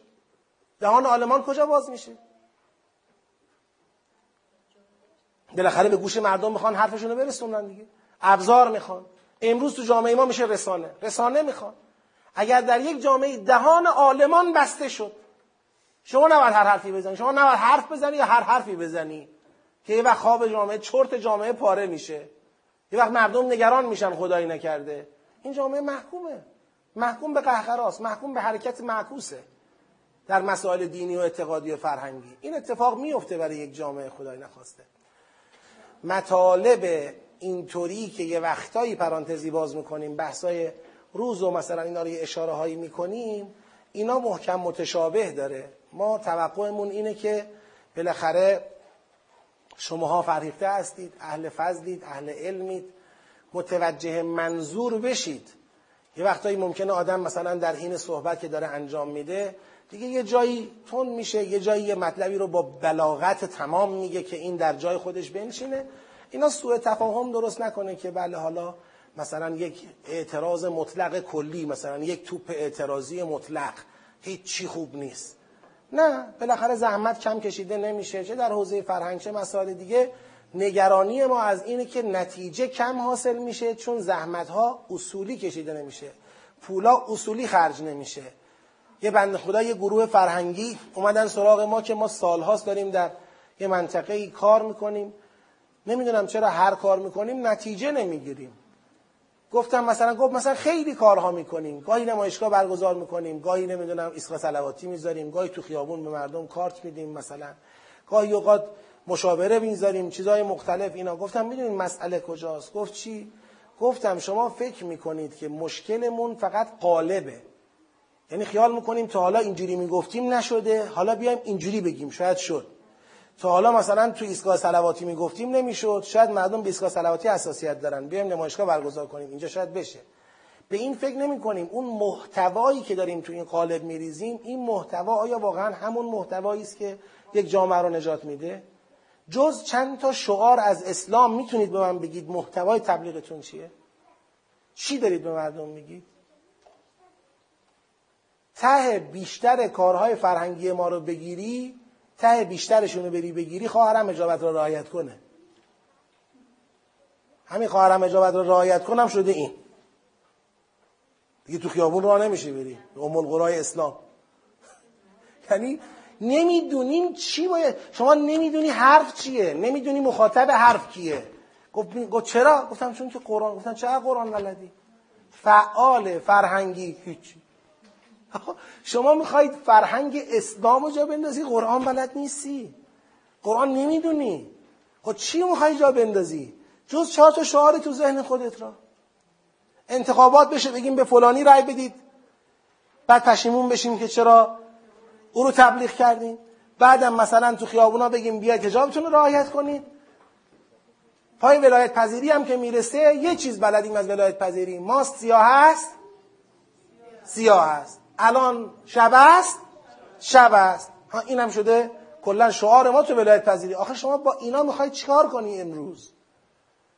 خب یه کتاب داری شما یه کتاب حرف داری شما.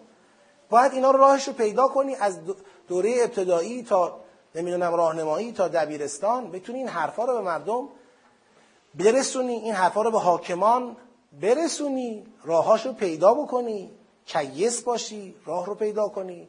اینا هستش. انشاءالله خدا به همه اونایی که دلسوز اسلام و انقلابن دلسوز قرآنن توفیق بده. به ما هم همچنین توفیق بده که توی این راه وایسیم محکم.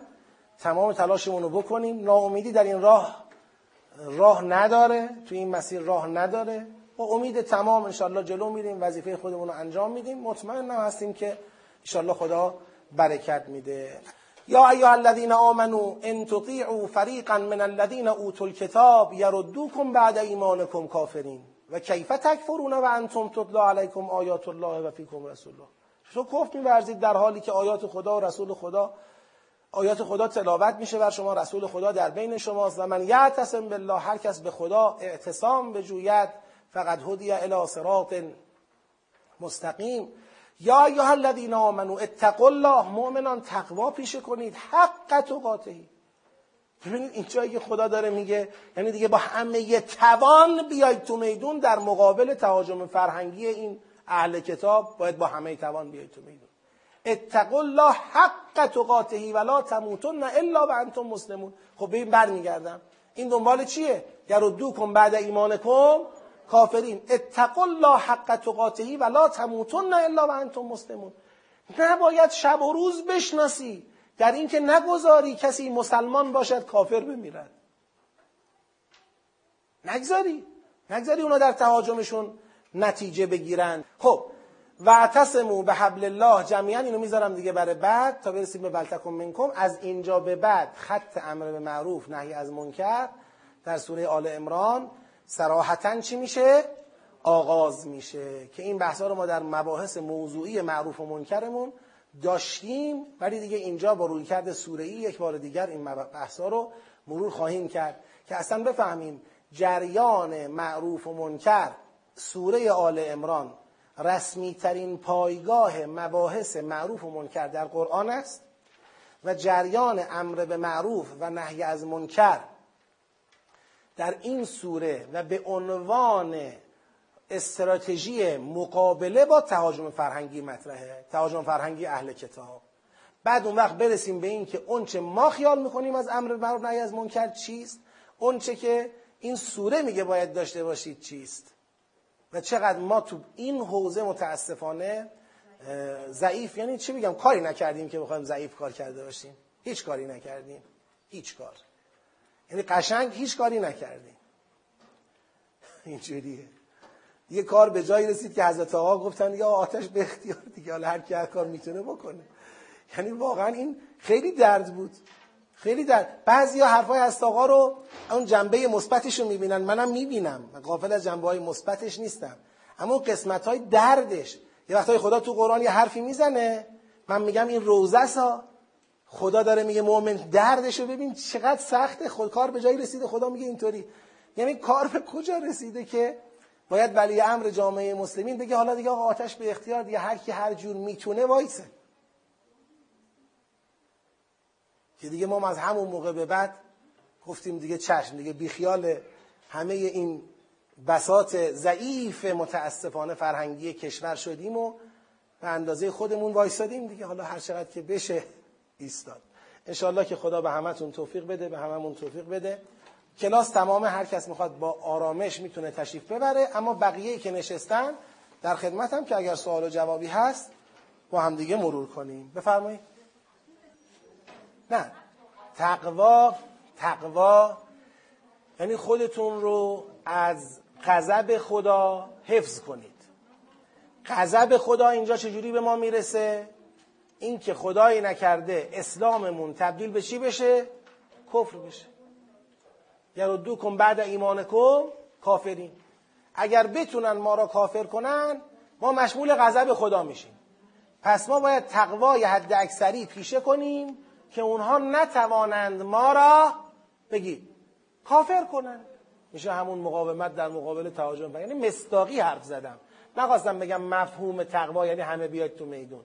مفهوم تقوا اینو دیگه پیشفرض گرفتم که می‌دونیم. مفهوم تقوا یعنی اینکه در معرض غضب خدا خودتون رو قرار ندید و مراقب باشید ایمانتون به کفر بدل نشه تا خدا غضب کنه بر شما.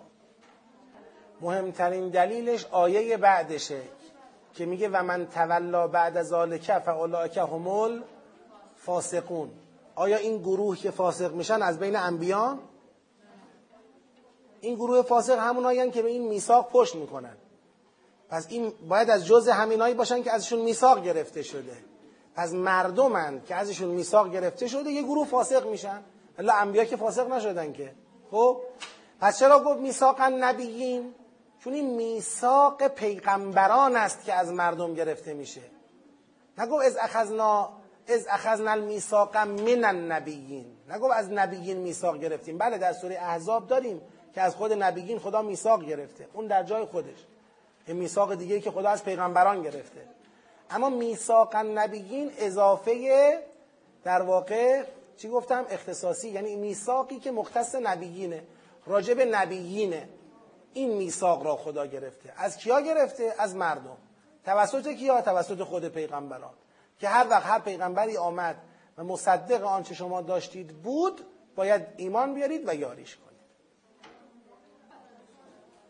تقوا از وقایه است. وقایقی وقایه وقایه یعنی حفظ. تقوا یعنی حفظ. حالا شما به تناسب سیاق می‌تونی راجع به حفظ صحبت کنی. گاهی اوقات می‌تونی بگی که حفظ خود از گناهان. اون خارهایی که شما مثال زدید اونا گناهانیه که ممکنه تو مسیر زندگی به دامن ما بگیره. باید مواظب باشیم گناه نکنیم این خارها به دامن ما نگیره. حفظ خود از گناهان. همینجا می‌تونم بگم حفظ خود از غضب خدا. چرا؟ چون اون چه ما را به غضب خدا میندازه چیه؟ گناهان. یعنی تقوا حفظه. حفظ خیشتن است از آنچه نباید. آنچه نباید چیست؟ گناه است. آنچه نباید چیست؟ کفر است. آنچه نباید چیست؟ فسق است. آنچه نباید چیست؟ غضب خداست. جهنم است. شما نمونه این که تقوا مشخصا از جهنم مطرح شده اینه که فانذرتکم نارا تلظا لا یسلاها الا الاشقا فسیجنبها این که مال جای دیگه است. همینه. اشتباه گفتم؟ این چی بود؟ درست گفتم. پس یا جنب و حل اتقا. یعنی اتقا با تقوا اونیه که از آتش جهنم دوری می‌کند. یا جنبها. خود را دور نگه میدارد از آتش جهنم. لذا با فرمایشات شما کاملا منطبقه یعنی منافاتی نداره. همین که آدم از گناه خودشو نگه میداره یعنی از غضب خدا خودشو نگه میداره. خب خودتون رو جمع کنید که چی؟ مراقب باشید که چی؟ تموم شد. یعنی بیاید جلو دیگه یعنی بیاید جلوی حجمشون مقاومت کنید. این که من میگم بیاید جلو منظورم این نیست که بیاید جلو گناه کنید. یعنی بیاید تو میدون و نگذارید تهاجم اونها اثر کنه. یعنی اعتصموا بالله. یعنی که کتاب الله را بگیرید یعنی که رسول الله را بگیرید.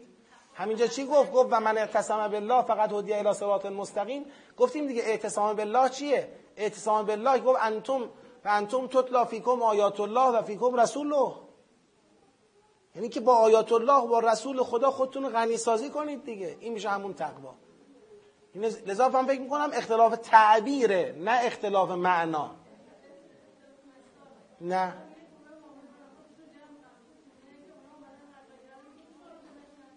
اصلا میشه مگه؟ اصلا مگه میشه؟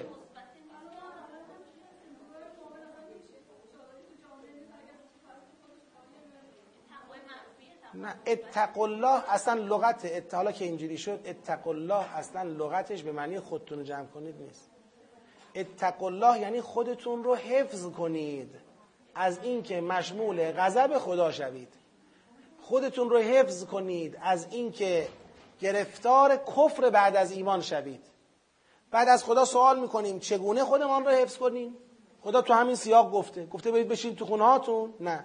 گفته یعنی اعتصام بالله کنید. اعتصام بالله خدا چطور انجام بدیم؟ یعنی آیات الله را و رسول الله را مد نظر قرار بدید. از آیات الله تبعیت کنید به رسول الله اقتدا کنید این میشه اعتصام بالله. همونه دیگه. می‌خوام بگم حالا این که من اینو یه وقت ممکنه بیام به تعبیر به میدان بیایید ازش استفاده کنم. که اون اکتیو فعال می‌خوام بگم شما باید نقش آفرینی کنی. نه اینکه بری خودتو قایم کنی. ممکنه یه وقت از تعبیر مثلا خود مواظب خودت باش برو تو پستوها قایم شو استفاده کنم.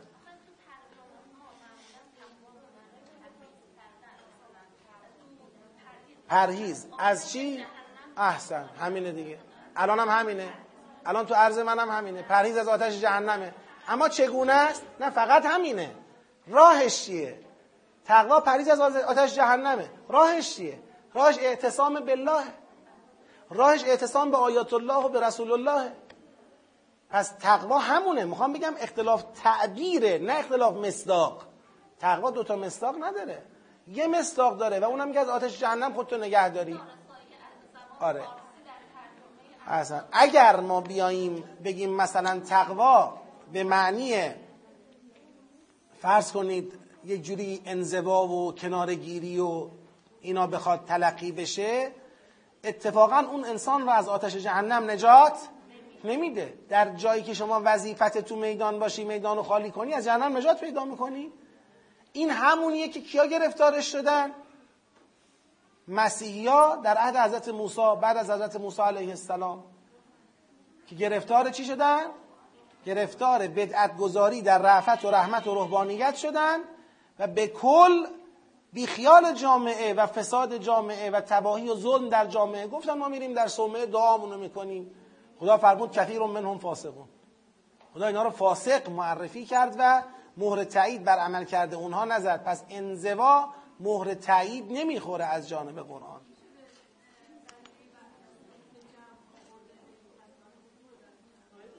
چیه؟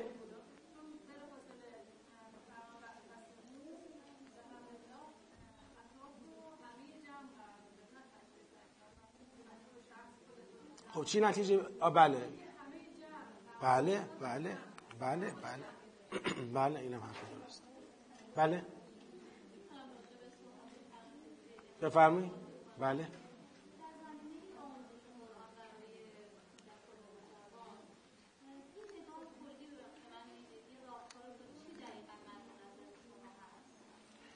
این از اون سوال کوچیکاست که جوابش خیلی طولانیه. ببینید باز کودک با نوجوان فرق داره. برای کودک زیر های تعلم قرآنه. یعنی چی؟ مواد اولیه. ببینید فردا ما می‌خوایم ترکیب صبر به بچه ها یاد بدیم وقتی بزرگ شدن. خب؟ سوره ها معارف قرآن از چی تشکیل شدن؟ از یه سری باورهای مشخصی در اعتقادات اخلاقیات و مسائل رفتاری. بنده اگر بخوام عناصر اصلی یعنی اون مواد خام کل قرآن. قرآن 600 صفحه کتابه. 6000 خورده آیه است. 114 سوره است. اما عناصر اصلی که این 114 سوره 6000 خورده آیه 600 صفحه کتاب ازش تشکیل شده بخوام بشمرم شاید 100 تا نشه. یعنی اون مصالحش خیلی مصالح گسترده ای نیست. یکی از مصالح عمده قرآن توحیده. یکی از مصالح عمده قرآن معاده. یکی از مصالح عمده قرآن وحی و ملائکه است. یکی از مسائل عمده قرآن نبوت و رسالته. یکی از مسائل عمده قرآن مثلا فرض کنید نمازه. یکی از مسائل عمده زکات و انفاق و زکات و بندوبیلشه. یکی از مسائل جهاده. یعنی یه سری چیزا عناصر کلی مصالحی هستن که این ساختمان معظم قرآن با اینا بنا شده. این مصالح مفرد دونه دونه باید به خورد بچه ها داده بشه. یعنی بچه لازم نیست سوره یاد بگیره. لازمه بدون بله خدایی هست و صفات مهم خدا ایناست. رسولانی هستند انبیایی هستند کار انبیا و رسولان اینه. روز قیامتی هست بهشتی هست جهنمی هست ویژگیهاش اینه. بعد مثلا نمازی هست با این ویژگی ها زکات تو قرآن هست چی هست چی هست؟ این مفردات رو وقتی در قالب یعنی قرر آیات آیات کلیدی که این مفردات توش منعکسه. در قالب قرر آیات و به وسیله بازی، معما، شعر، پازل انواع روش های کودکانه اینا رو تو ذهن بچه ها مینشونی. فردا روزی که بچه رسید به سن بلوغ می‌خوان براش قرآن بخونن مثلا میگن که پیغمبر خدا چون این فرمود گوشه زنگ نمی‌زنه پیغمبر خدا یعنی چی؟ روز قیامت یعنی چی؟ خدا حکیم است یعنی چی؟ خدا قادر است یعنی چی؟ این مفاهیم رو نمی‌دونه اون روز ما مجبوریم اون وقت الان ما مجبوریم توی دبیرستان ها و تو دانشگاه ها برای دانشجو برای استادش یه وقتایی تازه بیایم توضیح بدیم که مثلا نبوت با رسالت فرقش چیه تازه بیایم توضیح بدیم که مثلا فرض کنید در معاد با برزخ برزخ با دوزخ. چیه؟ نمی‌دونه. یعنی مفردات را نمی‌دونه. شما مجبوری تو مفردات مفردات که میگم نه کلمات ها منظورم اون معارف مفرد هست. تو مفردات ذهنش توجیه نیست. برای همین بخش عمده از وقت ما تو آموزش به بزرگ سالان صرف آموزش های دوره کودکیشون میشه. این بچگی را یاد می‌گیره خب ما می‌خوایم بچه رو جلو بندازیم. تو همون دوره کودکی باید با بازی و معما و روش های کودکانه این مفردات را با ترتیب منطقی به بچه ها آموزش بدیم. خود به خود این بچه وقتی به سن بلوغ می‌رسه و می‌خواد مخاطب قرآن قرار بگیره سوره های قرآن رو یاد بگیره خیلی سریع گیرایی بالا سرعت بالا دقت زیاد عمق قابل قبول با قرآن معنوس میشه ما در دوره کودکی دنبال معنوس کردن کودکان با قرآن نمی‌تونیم باشیم اصلا مخاطب قرآن, مخاطب قرآن کودکان نیستن چی فرمودی؟ هستن؟ بفرمایید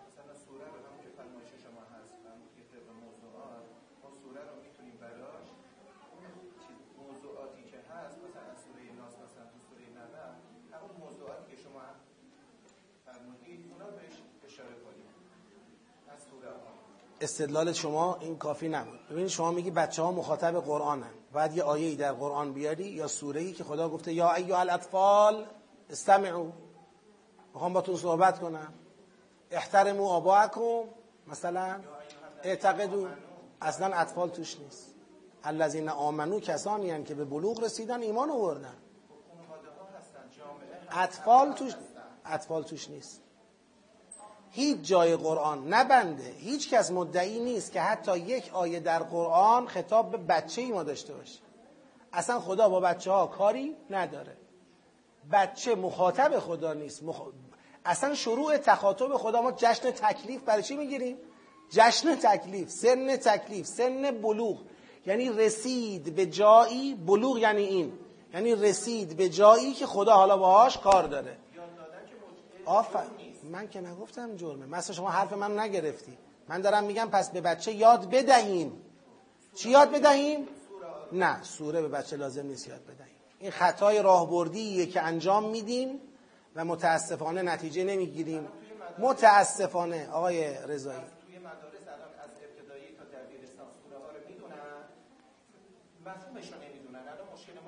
فرق می‌کنه. مفهوم ندونن مفهوم بدونن. خیلی با هم فرق می‌کنه. من مسئلم همینه. تا وقتی به رده سنی 9 ده 11 12 حالا با تفاوت دختر و پسر تا وقتی به رده سنی آستانه بلوغ نرسیده کسی مخاطب سوره ها نیست. می توانیم مفردات سوره ها را بهشون آموزش بدیم. این پیشنهاد بنده است. مفردات یعنی اون معارف کلی بسیط را. و بچه ها کار کنیم اونم مهما رو. مثلا شما نگاه کنید. بگیم بسم الله الرحمن الرحیم. بچه های عزیزم می‌خوام یه سوره یادتون بدم. چه سوره از همه؟ مثلا کوچیکتره مثلا سوره کوسر را می‌خوام بهتون یاد بدم. چه سوره کوچیکتره سوره مثلا ناس را می‌خوام بهتون یاد بدم. خب حالا بریم تو سوره ناس. یکی از چیزای خیلی خطرناک وسواس الخناس. وسواس الخناس دیدی یه وقتایی یه نفری مثلا شکلات دستت داری می‌خواد شکلات رو ازت بگیره پول پول دستت داری می‌خواد ازت بگیره میاد هی میگه بیا می‌خوام به تو شکلات بدم فلان. یعنی قشنگ راه بردی ترین مسئله ای که این باید تا آخر عمر باش به عرفان برسه تو ذهنش با یه شکلاتو با یه نمی‌دونم تو خیابون نخودتو از دستت می‌گیرن و اینا تقلیل میدیم تحقیر می‌کنیم. بعد تا آخر عمرش خیال می‌کنه سوره ناز مال بچه هاست هیچ وقت نمی‌فهمه سوره ناسه که نفهمیده و بدبخت هر روز زمین می‌خوره و نمی‌دونه باید چیکار کنه. هیچ وقت. این ذبح کردن خیلی وقتا. خیلی وقتا شما میای آن چرا که او بهش احتیاج داره نارس نپخته بهش منتقل می‌کنی اشباه کاذب ایجاد می‌کنی. در وقتی که بهش احتیاج داره گیره. بنده از مخالفین جدی آموزش سوره به کودکان هستم همه بدونن. سوره مال بچه نیست. به بچه می‌خوای یاد بدی؟ لا اله الا الله یاد بده. می‌خوای یاد بدی؟ حکیم بودن خدا رو یاد بده. با قصه و داستان. می‌خوای به بچه یاد بدی؟ رحمت خدا رو یاد بده. خیلی بزرگ شده یک دو سال به چیز یاد دادی غضب خدا رو هم بهش یاد بده. می‌خوای به بچه آموزش بدی؟ بگو پیغمبر چیه؟ پیغمبران چند تا پیغمبر از قرآن؟ آیه های کلیدیشو بیار که اینا رو خدا مبعوث کرده. می‌خوای به بچه آموزش بدی؟ بگو قیامت هست چه هست؟ مفردات. باشه به اولیایش سوره یاد بده. ولی به بچه؟ حالا من نمی‌خوام الان شما را تخته کنم اینجا. نمی‌خوام بگم شما هرچه آموزش دادی خدای نکرده اشتباه بوده. ما نمی‌خوایم بگیم که مثلا به بچه ها هر کس قرآن سوره یاد داده خدای نکرده خیانت کرده. صحبت این نیست. صحبت اینه که یه سوال از من میشه که آقا به بچه چی باید یاد بدیم بنده به عنوان کارشناس قرآنی میگم به بچه سوره لازم نیست یاد بدیم سوره یاد دادن به بچه یه وقتایی می‌تونه آفاتی داشته باشه. ممکنه یه وقتایی هم هیچ آفتی نداشته باشه. اما به عنوان یه نسخه عمومی نیست. که ما بگیم آقا سوره تدبری رو بریم به بچه آموزش بدیم. تدبر شروع تدبر با بلوغه. شروع تدبر با تکلیفه. قبل از اون آماده سازیه. آماده سازی کودک برای اینکه وقتی به بلوغ رسید دریافت خوبی داشته باشه.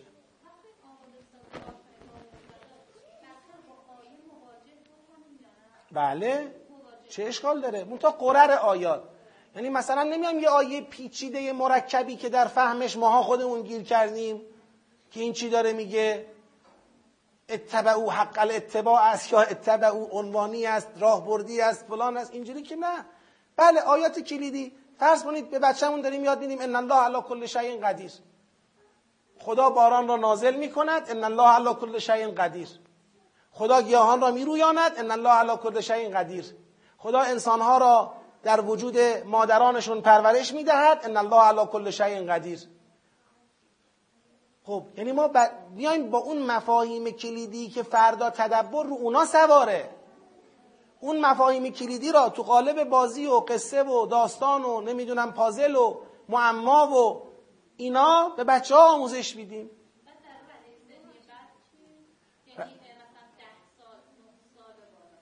دختر باشن که بلوغه دیگه. ما سوره ها رو می‌تونیم شروع کنیم. دیگه نه و ده برای دخترها سوره ها حتی هشت. می‌تونیم شروع کنیم. برای پسرام یازده و دوازده می‌تونیم سوره ها رو شروع بکنیم.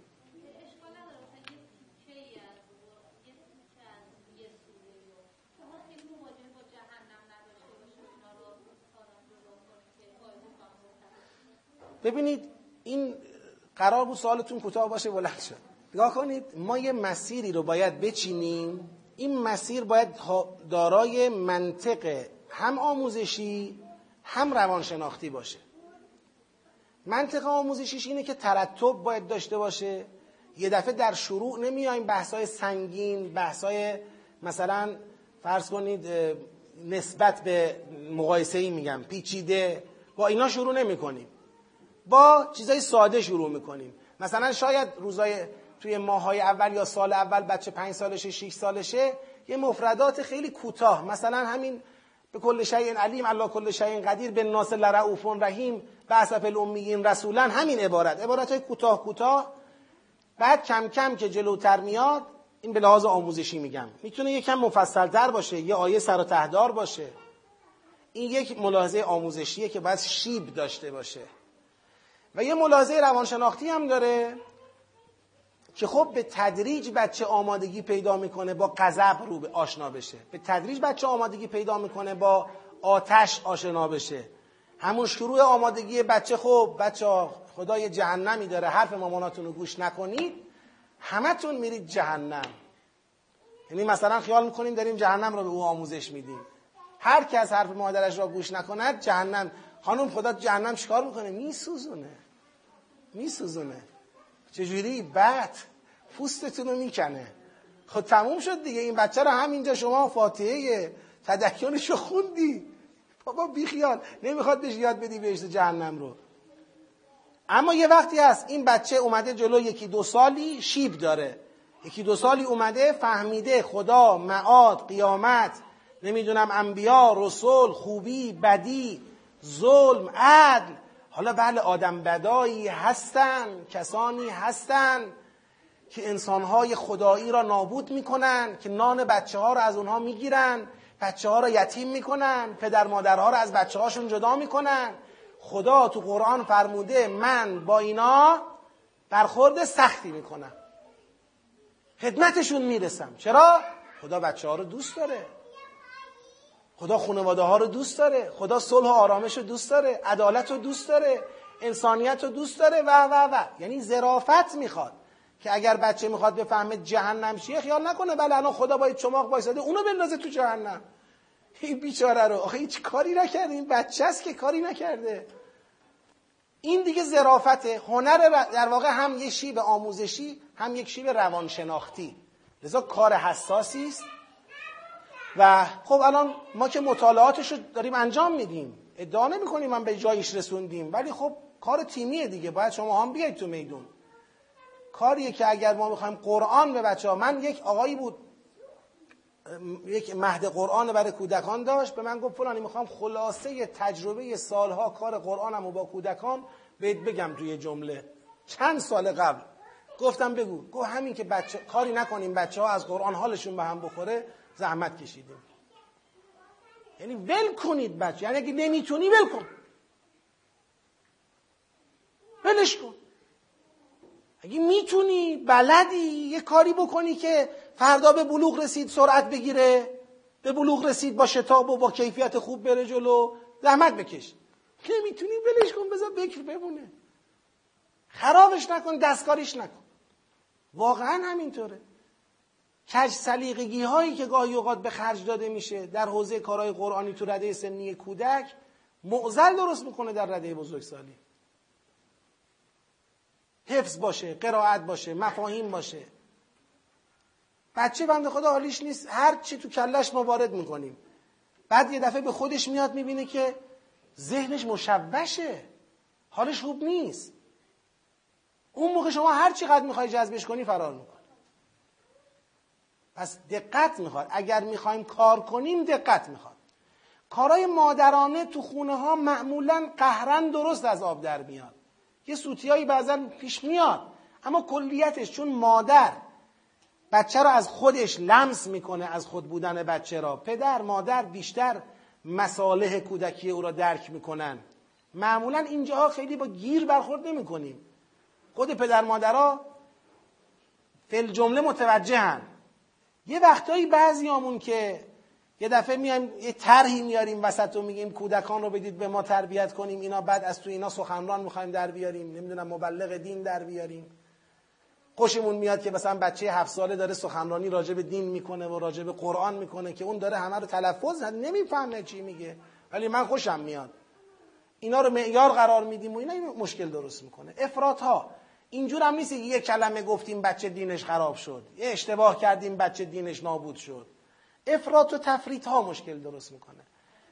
داره. حالا این بحث بحثیه که دامنه داره مفصل بایدها و نبایدهای کار با کودک و نوجوان به نظر حقیر می‌رسه. سلسله جلسات می‌خواد. سوال جواب گفتگو مطالعه تحقیق تا انسان واقعا برسه به یه روال و روش قابل اعتمادی بله.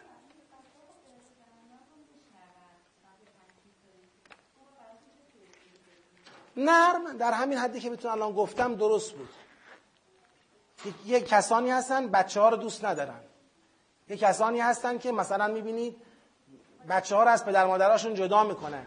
یا پدر بچه ها رو مادر بچه ها رو مثلا با بمب و موشک و اینا نابود می‌کنن. اون چیزترین اون مشخصترین واضحترین مصداقهای که خود بچه قضاوت می‌کنه آره باید خدا اینا رو بزنه. باید خدا باشون دعوا کنه باید خدا اینا رو جهنم ببره. خود بچه با خدا تو یه جبهه قرار بگیره. نه اینکه در مقابل خدا و اینکه الان خدا منو بندازه تو جهنم. نه بچه تا به بلوغ نرسیده لازم نیست خیال کنه خدا با او هم ممکنه یه همچین معامله ای بکنه که مثلا اون تخلف کنه او تو جهنم بندازه و فلان. یه هنوز تو اون مقام نیست. آره. و مثبت گویی ببخشید مثبت گویی خدا منم جهنم میندازه. خدا تو رو بهش می‌بره. نه اینکه خدا من تو رو جهنم نمیندازه. خدا تو رو اگر حرف پدر مادر تو گوش بدی کارهای خوب انجام بدی درسات خوب بخونی خدا تو رو بهشت می‌بره. خدا خیلی بچه ها رو دوست داره. برای چی ببره جهنم؟ اینطوری. یعنی باید بچه رو بیشتر امیدشو بله.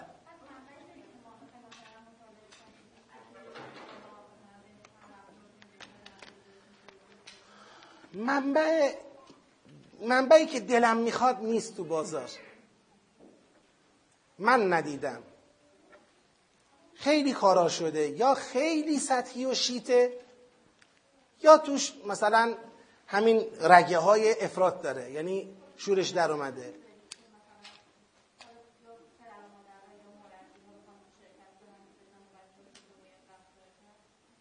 ممکنه بذاریم. اما فعلا احساس می‌کنیم یه کارهای مهمتری رو دوشمون هست.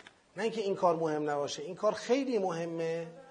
اما اما قبل از بچه ها پدر مادراشونن خود سبک قرآن رو نگاه کنید.